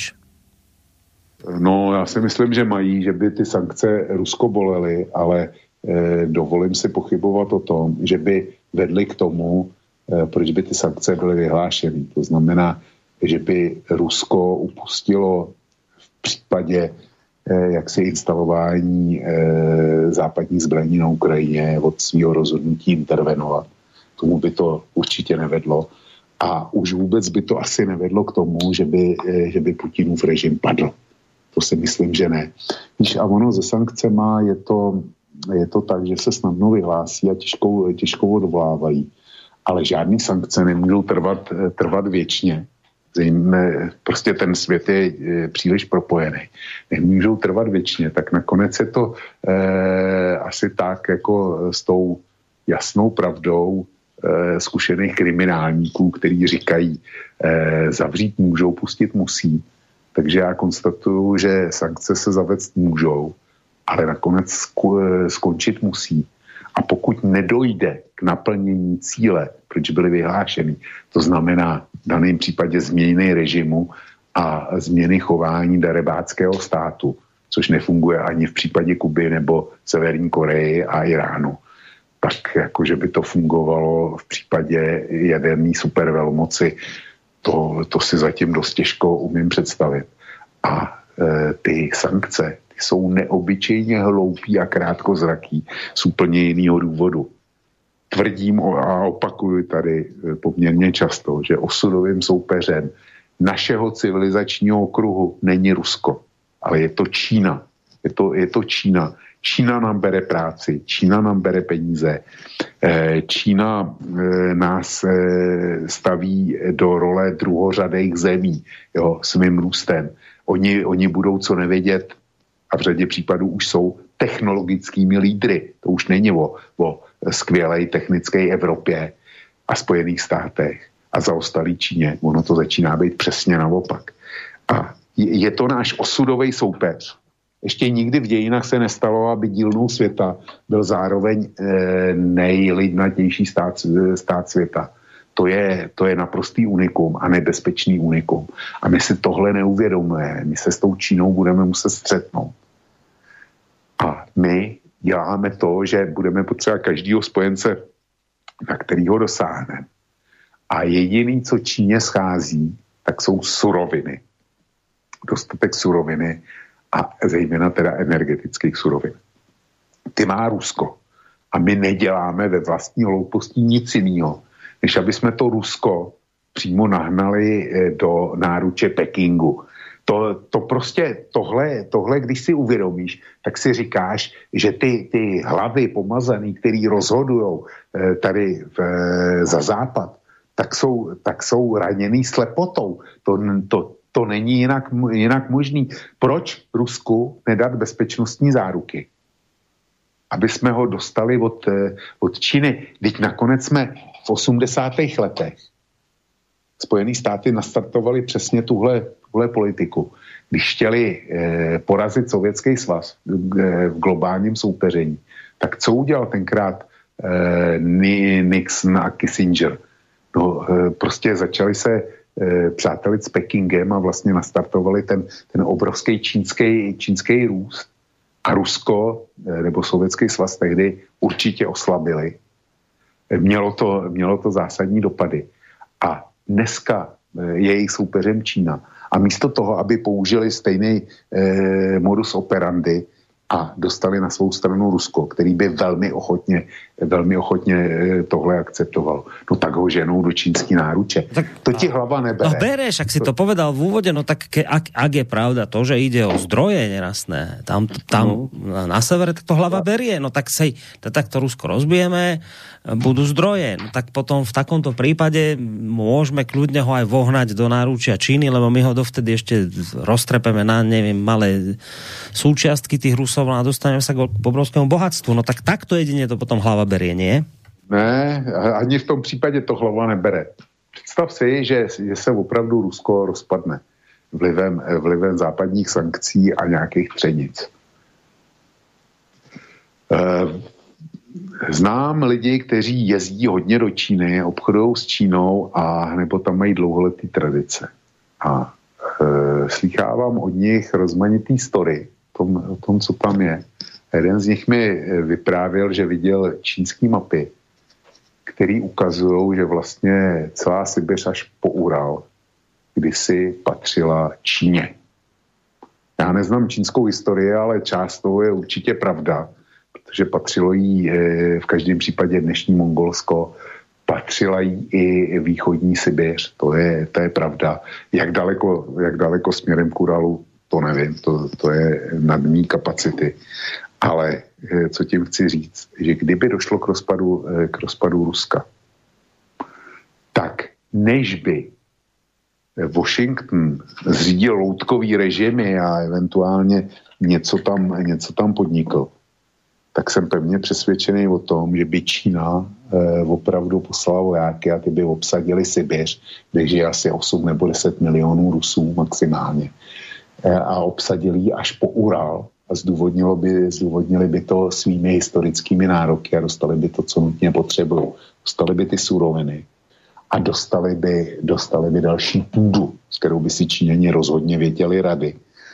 Daleko líp než eh, Rusové. A už by je tam odsaď nikdo nevyhnal. Tak jako nikdo nevyžene eh, Rusko z Krymu a všichni to vědí tak Čínu ze Sibiře by eh, v tomto případě už taky nikdo nevyhnal. Čili ten, a pak by nárok na ten, hmm. na ten arktický šelf měl Peking. Jo. Čiže ani tak, Takže to, tak, ani tak to nevychádza. Ta, ta kalkulace je špatná, prostě ze zásady je špatná. No, co s tím? No co s tím? To je dobrá otázka. Co s tím? Neviem, netuším, co s tým, veď z toho som už nešťastný, že neviem, čo s tým, čo s tým robiť, s týmto. Z, toho, z touto slepotou a tupotou, ktorú tu máme, to je... Borisku, že to nevíme my dva, to, to není vůbec důležitý, není to konec konců naší e, povinností.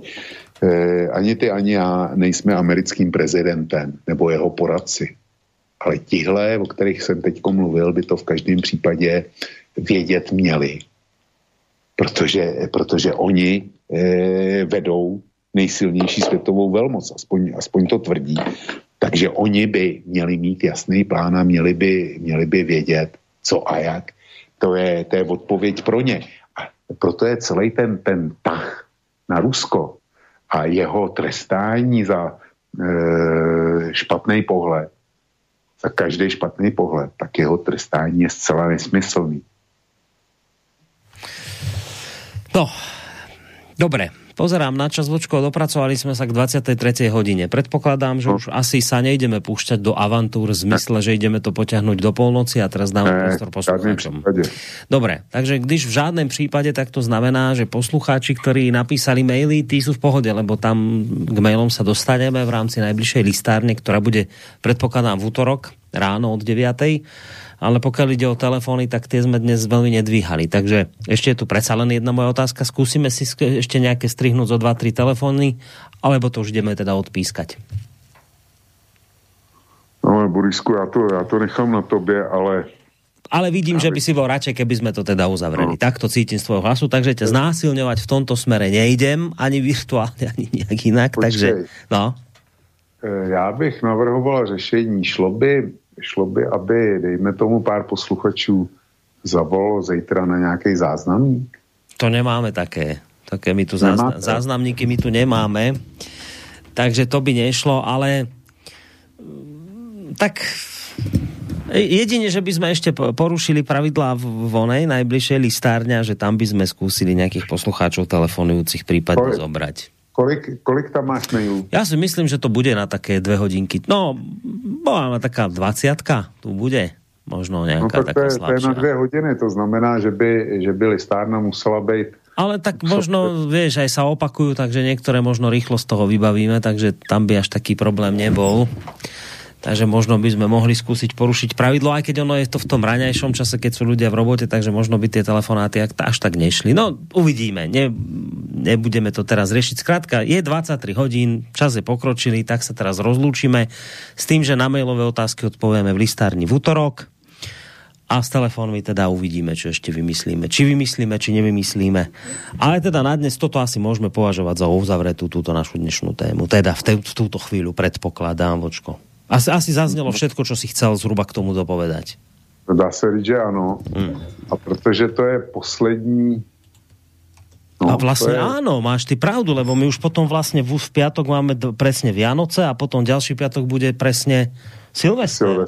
To nám vlastne tak vychádza, máš ty pravdu. No my sa teda ešte budeme počuť v útorok, ale ak teda chceš dať nejaké priania vianočného charakteru a vlastne aj novoročného z hodiny vlka, tak smelo do toho. No, to chci, protože, protože to, to vychází takhle. Je to poslední hodina vlka v tomhle roce. Pokud eh, se nerozhodneš udělat nějaký náhradní termín, to by v no, 14 to, dnech. To ti nevím teraz povedať, lebo ako tam budú aj kolegovia s reláciami, tam by sme v podstate mali už len No v podstate do štvrtka, bo to už 24 samozrejme nič, no neviem ti teraz takto povedať. V útorok budeme mať reláciu a potom by tam bol možno v tom medzisviatkovom období medzi 24. No uvidím, nejdem ti to teraz slubovať, lebo podľa toho, ako kolegovia budú v tom medzisviatočnom období vysielať, tak podľa toho by sa uvidí. Dobře, takže budeme dělat jakoby nic zatím, eh, že, že nic nebude. Takže e, vážené posluchačky a vážení posluchači Slobodného vysílače a konkrétně hodiny vlka. Dovolte, abych vám popřál pěkný, spokojený, šťastný Vánoce. Pod stromečkem najdete všechno, co chcete, ale já bych to viděl hlavně teda na radost ze života, eh, pohodu, lásku, zdraví, především zdraví, šťastný los ohledně, ohledně korony a e, trošku štěstí. To jo, pokud budete mít tohle, tak nic dalšího nepotřebujete a doufám, že to tam najdete. E, do nového roku e, 2022 vám přeju opět zdraví a štěstí. Bez toho nefunguje vůbec nic a e, budu doufat, že se i v dalším roce tady budeme scházet. A po, e, pro ty z vás, který jsem naštval, tak e, říkám, že to nedělám umyslně, nenutím vám svoje názory, ale nechte mě do té míry žít, že mi povolíte to též, co, že, co si vy nárukujete sami pro sebe. To znamená právo na vlastní názor a na jeho obhájení a trvání si na něm. Já nedělám nic jiného. A na rozdíl od mnohých svoje názory mám e, něčím podepřený. Já, mě trvá dost dlouho, než si názor udělám. A e, scháním si k tomu spoustu podkladů. A když ho udělám, tak e, vím na základě čeho vznikl. Čili to vám chci zkázat. A pokud vám vadím, tak se nedá nic dělat. E, o mém osudu rozhodne, rozhodne Borísek a vy posluchači. Pokud tato e, relace ztratí poslechovost, nebo pokud Borísek řekne dost, tak já okamžitě bez jakýkoliv hořkosti e, skončím. Já, můj život s ní ani nestojí, ani nepadá. A prostě pokud, pokud si budu myslet, a Borísek hlavně si bude myslet, že tato relace má co říct, tak bude vysílána za předpokladu, že vy budete ochotně svobodný vysílač podporovat. Je to, je to na vás, je to vaše rádio a e, myslím si, že se tady dozvídáte věci, které vám mainstream rozhodně nepřinese. To je všechno, co jsem chtěl říct. Do konce roku už teda bude asi pravděpodobně jenom ta poštovná příští úterý. Těším se na setkání s váma. Eh, Borísku děkuju. Tobě samozřejmě přeju eh, a tvé rodině, všem spolupracovníkům Slobodného vysílača přeju taky pěkný a veselý Vánoce a ať se Slobodnému vysílači daří. No, ďakujeme ti veľmi pekne za tieto záverečné slova. Samozrejme to všetko prajem aj ja tebe a aj poslucháčom z hodiny vokále, samozrejme my sa ešte aj z iných relácií počuť budeme, takže ešte, ešte si tieto želačky môžeme na chvíľu odložiť. V každom prípade ja verím, že e, Slobodný vysielač aj v roku 2022 bude ďalej stáť na tých zásadách, na ktorých stojí už zo pár rôčkov, v podstate od svojho vzniku. A jedným z tých hlavných pilierov je teda to, že tu naozaj prebieha slobodná diskusia a ľudia sa tu nemusia báť vyjadriť svoje názory. Takže takto chápem aj to, že ty si tu tiež vyjadruješ svoje názory, poslucháči si tu vyjadrujú svoje názory a nakoniec si tu vyjadrujú svoje názory aj iní pravidelní hostia alebo moderátori e, týchto relácií. A toto samozrejme ostane zachované aj v ďalšom roku. Takže slobodný vysielač bude v tomto smere naďalej slobodným a nemusíme sa obávať nejaké názory tu vyslovovať. Tak, to nás čaká v roku 2022. Ale čo ďalej bude, to nevieme samozrejme, tá doba je turbulentná, či už tými vírusovými vecami, alebo nakoniec aj týmito bezpečnostnými, ale vždy to tak bolo, vždy boli nejaké problémy a nejak bolo ja si myslím, že to zvládneme opäť. Takže Vočko, ďakujem aj ja tebe veľmi pekne aj za dnešnú reláciu, aj za ten celý rok, čo sme tu trávili a teším sa do tých ďalších dielov, ktoré nás čakajú. Teda už asi podľa všetkého skôr v novom roku, ale, ale ešte by som to úplne celkom nezavrhoval, lebo podľa mňa možno niečo v tom medzisviatkovom období tam vyskočí. Uvidíme, lebo možno aj kolegovia budú chcieť mať nejaké voľnejšie termíny, časy, tak možno tam sa nejaké voľné miestečko nájde. Takže ešte by som to predsa len trošku nechal otvorené. Ale na dnes všetko, maj sa teda pekne. Do počutia, Vlčko. Eh, a dobrú noc, samozrejme. Děkuji, Borisku, a dobrou noci tobě. Tak, to bol Vlk, uh, zakladateľ, prevádzkovateľ internetového portálu KOSA. Lúči sa s vami aj Boris Koroni z bansko štúdia.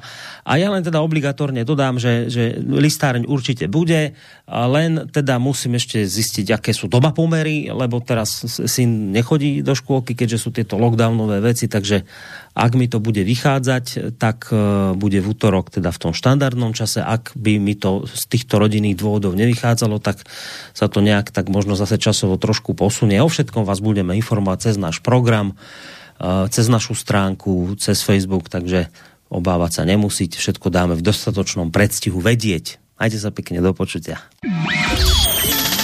Táto relácia vznikla za podpory dobrovoľných príspevkov našich poslucháčov. I ty sa k ním môžeš pridať. Viac informácií nájdeš na www.slobodnyvysielac.sk Ďakujeme.